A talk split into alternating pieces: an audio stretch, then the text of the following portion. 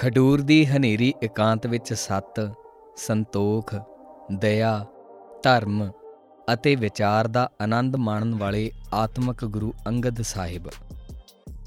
ਲੇਖਕ ਪ੍ਰੋਫੈਸਰ ਹਰਿੰਦਰ ਸਿੰਘ ਮਹਿਬੂਬ। ਬਾ ਬਾਣੀ ਗੁਰ ਅੰਗਦ ਆਇਆ, ਭਾਈ ਗੁਰਦਾਸ ਜੀ। ਤਬ ਗੋਰਖਨਾਥ ਆਖਿਆ ਜਿਉ ਐਸਾ ਕੌਣ ਹੈ ਜੋ ਤੁਮਰੇ ਮੱਥੇ ਹੱਥ ਰੱਖੈ? ਪਰ ਉਹੋ ਹੀ ਤੁਮਾਰਾ ਗੁਰੂ ਜੋ ਤੁਮਰੇ ਅੰਗ ਤੇ ਪੈਦਾ ਹੋਵੇ। ਪੁਰਾਤਨ ਜਨਮ ਸਾਖੀ। ਗੁਰੂ ਗ੍ਰੰਥ ਸਾਹਿਬ ਵਿੱਚ ਵੀ ਆਉਂਦਾ ਹੈ ਕਿ ਗੁਰੂ ਨਾਨਕ ਪਾਤਸ਼ਾਹ ਦੀ ਅਨੋਖੀ ਖੇਡ ਨੂੰ ਤੱਕ ਕੇ ਦੁਨੀਆ ਹੈਰਾਨ ਪਈ ਹੁੰਦੀ ਹੈ ਕਿ ਉਹਨਾਂ ਨੇ ਗੰਗਾ ਦੇ ਵਹਿਣ ਹੋਰ ਪਾਸੇ ਹੀ ਵਗਾ ਦਿੱਤੇ ਨੇ। ਉਹਨਾਂ ਨੇ ਇੱਕ ਐਸਾ ਬੋਲ ਬੋਲਿਆ ਜਿਹੜਾ ਉੱਚੀਆਂ ਉਚਾਣਾ ਤੋਂ ਵੀ ਉੱਚਾ ਹੈ। ਇਹਨਾਂ ਅਪਾਰ ਉਚਾਣਾ ਅਤੇ ਅਸਗਾਰ ਡੁਗਾਣਾ ਤੱਕ ਫੈਲੇ ਬੋਲ ਨੂੰ ਗੁਰੂ ਅੰਗਦ ਦੇਵ ਸਾਹਿਬ ਨੇ ਸੁਣਿਆ, ਜਿਨ੍ਹਾਂ ਨੇ ਸੱਚੇ ਸੁਖਨ ਦੀ ਅੱਗ ਨਾਲ ਹੱਕ ਤੋਂ ਬਿਨਾ ਹਰ ਚੀਜ਼ ਨੂੰ ਸਾੜ ਦਿੱਤਾ। ਗੁਰੂ ਨਾਨਕ ਬਣ ਕੇ ਹੀ ਉਹਨਾਂ ਆਖਿਆ ਕਿ ਗੁਰੂ ਨਾਨਕ ਸਾਹਿਬ ਦੀ ਬਖਸ਼ਿਸ਼ ਸਰਵ ਸਮਰੱਥ ਹੈ ਅਤੇ ਇਸ ਦਾ ਇਨਸਾਨੀ ਰੂਪ ਗਿਆਨ ਦੇ ਹਰ ਇੱਕ ਪੜਾਅ ਤੋਂ ਅੱਗੇ ਹੈ।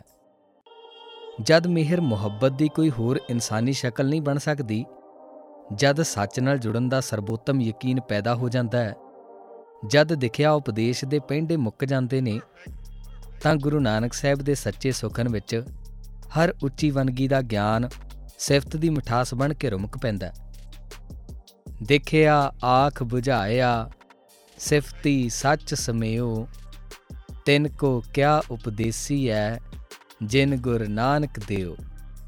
ਵਾਰ ਮਾਜ ਮਹੱਲਾ ਦੂਜਾ।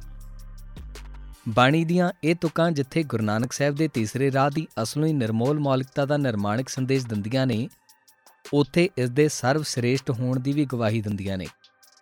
ਸਰਬਕਾਲ ਨੇ ਧਰਮਾਂ ਦੇ ਜਿੰਨੇ ਵੀ ਸੂਖਮ ਇਸ਼ਾਰੇ ਆਪਣੇ ਵਿੱਚ ਸਮੋ ਰੱਖੇ ਨੇ, ਗੁਰੂ ਨਾਨਕ ਸੱਚ ਉਹਨਾਂ ਦੇ ਜ਼ਾਹਰਾ ਤੇ ਹਕੀਕੀ ਰੂਪ ਵਿਚਕਾਰ ਕਿਸੇ ਸਮਰੱਥ ਕਾਇਆ ਵਾਂਗ ਦਿਸ ਰਿਹਾ ਹੈ।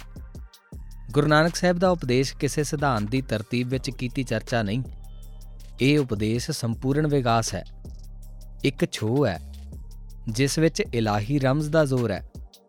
ਇਹ ਸੱਚ ਦੀ ਸੂਰਜ ਵਾਂਗ ਚੜ੍ਹਨ ਵਾਲੀ ਨਵੀਨਤਾ ਹੈ ਅਤੇ ਇਹ ਉਪਦੇਸ਼ ਇੱਕ ਐਸੀ ਬਖਸ਼ਿਸ਼ ਹੈ, ਜਿਹੜੀ ਇਨਸਾਨ ਦੇ ਦਿਮਾਗ ਅਤੇ ਸੂਖਮ ਬਿਰਤੀਆਂ ਨੂੰ ਸੋਝਦੀਆਂ ਅੰਤਮ ਹੱਦਾਂ ਤੱਕ ਛੁਆ ਦਿੰਦੀ ਹੈ। ਮਨੁੱਖਾਂ ਦੇ ਤੁਰ ਅੰਤਰੀਵ ਵਿੱਚ ਕੋਈ ਇਤਿਹਾਸ ਦਰਿਆ ਵਾਂਗ ਆਪਣੀਆਂ ਅਸੰਖਾਂ ਰਮਜ਼ਾਂ ਨੂੰ ਲੈ ਕੇ ਚੜ੍ਹਦਾ ਜਾਂਦਾ ਹੈ, ਜੋ ਨਿਰੰਤਰ ਸਦੀਵੀ ਹੋਣ ਦੇ ਬਾਵਜੂਦ ਵੀ ਤ੍ਰੈ ਕਾਲਾਂ ਦੀ ਨਿਸ਼ਚਿਤ ਨਿਗਾਹ ਵਿੱਚ ਵੀ ਨਹੀਂ ਆਉਂਦਾ। ਪਰ ਇਹ ਵਿਸ਼ਾਲ ਅੰਤਰਿਵ ਇਤਿਹਾਸ ਆਪਣੇ ਅੰਤਮ ਨਿਆਂ ਨੂੰ ਕਿਸੇ ਮਨੁੱਖ ਦੀ ਛੋਹ ਵਿੱਚ ਪਲਟਦਾ ਹੈ। ਬਹੁਤ ਸਾਰਾ ਨਮੂਦਾਰ ਹੁੰਦਾ ਹੈ, ਪਰ ਇਸ ਦਾ ਬਹੁਤ ਸਾਰਾ ਹਿੱਸਾ ਅਦ੍ਰਿਸ਼ਟ ਵਿਗਾਸ ਵਿੱਚ ਚੱਲਦਾ ਹੈ। ਸੋ ਇਸ ਵਿਸ਼ਾਲ ਅੰਤਰੀਵ ਇਤਿਹਾਸ ਦੀਆਂ ਅਨੇਕਾਂ ਸ਼ਾਖਾਂ ਆਪਣਾ ਆਖਰੀ ਰੂਪ ਵੇਖਣ ਦੇ ਚਾਹ ਨਾਲ, ਆਪਣੇ ਆਪ ਨੂੰ ਆਖਰੀ ਰਣ ਵੱਲ ਲਿਜਾਣ ਦੀ ਤਿਵਰ ਭਾਵਨਾ ਨਾਲ, ਆਵੇਸ਼ਾਂ ਦਾ ਪੰਧ ਮੁਕਾ ਲੈਣ ਦੀ ਤੇਜ਼ੀ ਨਾਲ ਆਪਣੇ ਸੰਪੂਰਨ ਤੌਰ ਤੇ ਨਮੂਦਾਰ ਹੋਣ ਦੀ ਹੁੱਬ ਨਾਲ ਗੁਰੂ ਨਾਨਕ ਸਾਹਿਬ ਦੀ ਹਸਤੀ ਵਿੱਚ ਇੰਜ ਇਕੱਠੀਆਂ ਹੁੱਲ ਪਈਆਂ। ਜਿਵੇਂ ਲੱਖਾਂ ਦਰਿਆ ਅਗਾਧ ਡੂੰਘਾਣਾ ਤੱਕ ਖੁਬੇ ਹੋਏ, ਕਿਸੇ ਇੱਕ ਕੇਂਦਰ ਵਿੱਚ ਡੁੱਬ ਜਾਣ। ਜਾਂ ਜਿਵੇਂ ਬ੍ਰਹਿਮੰਡ ਦੀਆਂ ਅਗੰਮ ਅਸੰਖ ਰਿਸ਼ਮਾ ਲੈਂਦੀਆਂ ਲੈਂਦੀਆਂ ਕਿਸੇ ਇੱਕ ਬਲੀ ਸੂਰਜ ਉੱਤੇ ਲੈ ਜਾਣ। ਸੋ ਐਸੇ ਗੁਰੂ ਨਾਨਕ ਨੂੰ ਲੈਣਾ ਜੀ ਮਿਲੇ। ਉਹਨਾਂ ਦੇ ਤੀਸਰੇ ਰਾਹ ਨੂੰ ਪਛਾਣਿਆ। ਪਛਾਣਦੇ ਪਛਾਣਦੇ ਆਪ ਹੀ ਤੀਸਰਾ ਰਾਹ ਬਣ ਗਏ। ਇਸ ਭਾਰੀ ਦਰਿਆ ਨੂੰ ਪਾਰ ਕੀਤਾ ਤੇ ਗੁਰੂ ਨਾਨਕ ਸਾਹਿਬ ਦੀ ਸੱਚੀ ਦਰਗਾਹ ਦਾ ਸੱਚਾ ਨਿਸ਼ਾਨ ਵੇਖਿਆ।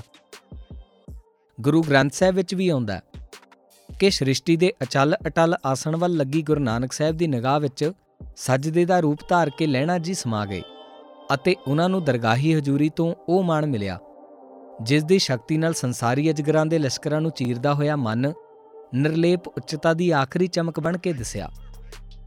ਹਜ਼ੂਰ ਪਾਤਸ਼ਾਹ ਦੇ ਅਚਲ ਠਾਣ ਤੋਂ ਆਪ ਨੂੰ ਅਜਿੱਤ ਸਨਾ ਮਿਲੀ ਅਤੇ ਅੰਗਦ ਨਾਮ ਪਾਇਆ। ਉਹ ਆਪ ਹੀ ਸੱਚ ਦੀ ਸਿਫਤ ਹੋ ਗਏ। ਉਹ ਗੁਰੂ ਨਾਨਕ ਸਾਹਿਬ ਦੇ ਇਲਾਹੀ ਆਵੇਸ਼ ਨੂੰ ਉਦੋਂ ਤੱਕ ਮਿਲਦੇ ਰਹੇ, ਜਦੋਂ ਤੱਕ ਉਹ ਆਪ ਹੀ ਇਹ ਇਲਾਹੀ ਆਵੇਸ਼ ਨਾ ਹੋ ਗਏ ਉਹਨਾਂ ਗੁਰੂ ਨਾਨਕ ਸੱਚ ਦੀਆਂ ਚੌਂ ਕੁੰਟਾਂ ਵੇਖੀਆਂ। ਫਿਰ ਚੌਂ ਕੁੰਟਾਂ ਦੇ ਵਿਸਮਾਦ ਨਕਸ਼ ਵਿੱਚ ਅਪੇਦ ਹੋ ਗਏ ਅਤੇ ਗੁਰੂ ਨਾਨਕ ਸਾਹਿਬ ਇਸ ਵਿਸਮਾਦ ਨਕਸ਼ ਵਿੱਚ ਉਦਾਸੀਆਂ ਕਰਦੇ ਰਹੇ। ਗੁਰਗੱਦੀ ਵਿੱਚ ਇਹੋ ਰੂਹਾਨੀ ਸਿਧਾਂਤ ਕੰਮ ਕਰਦਾ ਹੈ। ਇੰਜ ਭਾਈ ਗੁਰਦਾਸ ਹੋਰਾਂ ਦੀ ਜ਼ੁਬਾਨੀ ਗੁਰੂ ਅੰਗਦ ਸਾਹਿਬ ਨੂੰ ਗੁਰੂ ਨਾਨਕ ਸਾਹਿਬ ਦੀ ਦਰਗਾਹ ਤੋਂ ਦੀਨ ਦੁਨੀ ਦੀ ਸਾਹਿਬ ਨਸੀਬ ਹੋਈ, ਪਰ ਆਪਨੇ ਗੋਸ਼ਾ ਨਸ਼ੀਨੀ ਅਖਤਿਆਰ ਕਰ ਲਈ। ਗੁਰੂ ਅੰਗਦ ਸਾਹਿਬ, ਜੋ ਕਿ ਗੁਰੂ ਨਾਨਕ ਸਾਹਿਬ ਦਾ ਦੂਸਰਾ ਸਰੂਪ ਅਤੇ ਖਾਲਸਾ ਪੰਥ ਦੇ ਦੂਸਰੇ ਪਾਤਸ਼ਾਹ ਗੁਰੂ ਨੇ, ਅਛਲ ਸਨ। ਪਰ ਗੁਰੂ ਬਣਦਿਆਂ ਹੀ ਛਲ ਭਰੇ ਸੰਸਾਰ ਦੀ ਗੁਪਤ ਇਕਾਂਤ ਵਿੱਚ ਛਿਪ ਗਏ। ਮਹਿਮਾ ਪ੍ਰਕਾਸ਼ ਭਾਵ ਵਾਰਤਕ ਦੱਸਦਾ ਹੈ ਕਿ ਇਸ ਗੁਪਤ ਇਕਾਂਤ ਨੂੰ ਧਾਰਨ ਕਰਨ ਦਾ ਹੁਕਮ ਗੁਰੂ ਨਾਨਕ ਸਾਹਿਬ ਨੇ ਹੀ ਦਿੱਤਾ ਸੀ। ਪਰਖਾ ਜੀ, ਤੁਸੀਂ ਖਡੂਰ ਜਾਏ ਕੇ ਰਹੋ। ਮਾਈ ਸਭਰਾਈ ਦੇ ਘਰ ਸਾਡੇ ਬੈਠਣ ਦੀ ਮੰਜੀ ਹੈ। ਉਸ ਪਰ ਜਾਏ ਕਰ ਤੁਮ ਬੈਠੋ। ਮੇਰਾ ਸਿੰਘਾਸਨ ਵਹੀ ਹੈ। ਤੁਮ ਉੱਥੇ ਜਾਏ ਕਰ ਬੈਠੋ। ਸਿੱਖ ਗ੍ਰੰਥਾਂ ਵਿੱਚ ਆਉਂਦਾ ਹੈ ਕਿ ਗੁਰੂ ਅੰਗਦ ਸਾਹਿਬ ਮਾਈ ਸਭਰਾਈ ਦੇ ਘਰ 5 ਮਹੀਨੇ ਇੱਕ ਮਕਾਨ ਵਿੱਚ ਅਲੋਪ ਰਹੇ। ਇਸੇ ਸਮੇਂ ਗੁਰੂ ਨਾਨਕ ਸਾਹਿਬ ਵੀ ਉਹਨਾਂ ਨੂੰ ਮਿਲਣ ਗਏ। ਜਦੋਂ ਕਿ ਸੰਗਤਾਂ ਆਪ ਦੇ ਦੀਦਾਰ ਲਈ ਵਿਆਕੁਲ ਹੁੰਦੀਆਂ ਰਹੀਆਂ। ਅਖੀਰ ਬਾਬਾ ਬੁੱਢਾ ਜੀ ਨੇ ਅਮਰਦਾਸ ਦੀ ਟੇਕ ਨਾਲ ਆਪ ਨੂੰ ਪਾਲ ਲਿਆ। ਖਾਲਸਾ ਜੀ ਦੇ ਦੂਸਰੇ ਗੁਰੂ ਦੀ ਗੋਸ਼ਾ ਨਸ਼ੀਨੀ ਦਾ ਕੀ ਰਾਜ਼ ਹੈ? ਭਾਈ ਗੁਰਦਾਸ ਜੀ ਦਾ ਖਿਆਲ ਹੈ ਕਿ ਗੁਰੂ ਅੰਗਦ ਸਾਹਿਬ ਖਡੂਰ ਦੀ ਉਸ ਹਨੇਰੀ ਇਕਾਂਤ ਵਿੱਚ ਸਤ, ਸੰਤੋਖ, ਦਇਆ ਧਰਮ ਅਤੇ ਵਿਚਾਰ ਦੇ ਸਹਿਜ ਘਰ ਦਾ ਆਤਮਕ ਆਨੰਦ ਮਾਣ ਰਹੇ ਸਨ। ਸਾਨੂੰ ਇਹ ਸਹਿਜ ਘਰ ਪੂਰੇ ਗੁਰੂ ਦੀਆਂ ਭਿੰਨ-ਭਿੰਨ ਰੂਹਾਨੀ ਮੰਜ਼ਲਾਂ ਦਾ ਕੋਈ ਬਹੁਤ ਹੀ ਗਹਿਰਾ ਦ੍ਰਿਸ਼ ਪ੍ਰਤੀਤ ਹੁੰਦਾ ਹੈ। ਇਸ ਦ੍ਰਿਸ਼ ਦਾ ਪਹਿਲਾ ਅੰਗ ਉਹ ਅਗੰਮ ਜਲਵਾ ਹੈ, ਜਿਹੜਾ ਗੁਰੂ ਨਾਨਕ ਸਾਹਿਬ ਦੇ ਇਨਸਾਨੀ ਰੂਪ ਦੀ ਅਸਲੀਅਤ ਹੈ ਅਤੇ ਜਿਸ ਦਾ ਸਫ਼ਰ ਗੁਰੂ ਅੰਗਦ ਸਾਹਿਬ ਨੇ ਉਦੋਂ ਕੀਤਾ ਸੀ, ਜਦੋਂ ਉਹ ਲੈਣਾ ਰੂਪ ਵਿੱਚ ਗੁਰਮੁਖ ਦੀ ਕਠਨ ਬਾਟ ਨੂੰ ਝਾਗ ਰਹੇ ਸਨ। ਜਿਸ ਅਨੁਪਾਤ ਵਿੱਚ ਸੰਸਾਰੀ ਸ਼ਕਲਾਂ ਖਲੋਤੀਆਂ ਨੇ, ਗੁਰੂ ਨਾਨਕ ਸੱਚ ਉਸ ਅਨੁਪਾਤ ਨਜ਼ਰ ਤੋਂ ਬਹੁਤ ਅੱਗੇ ਹੈ।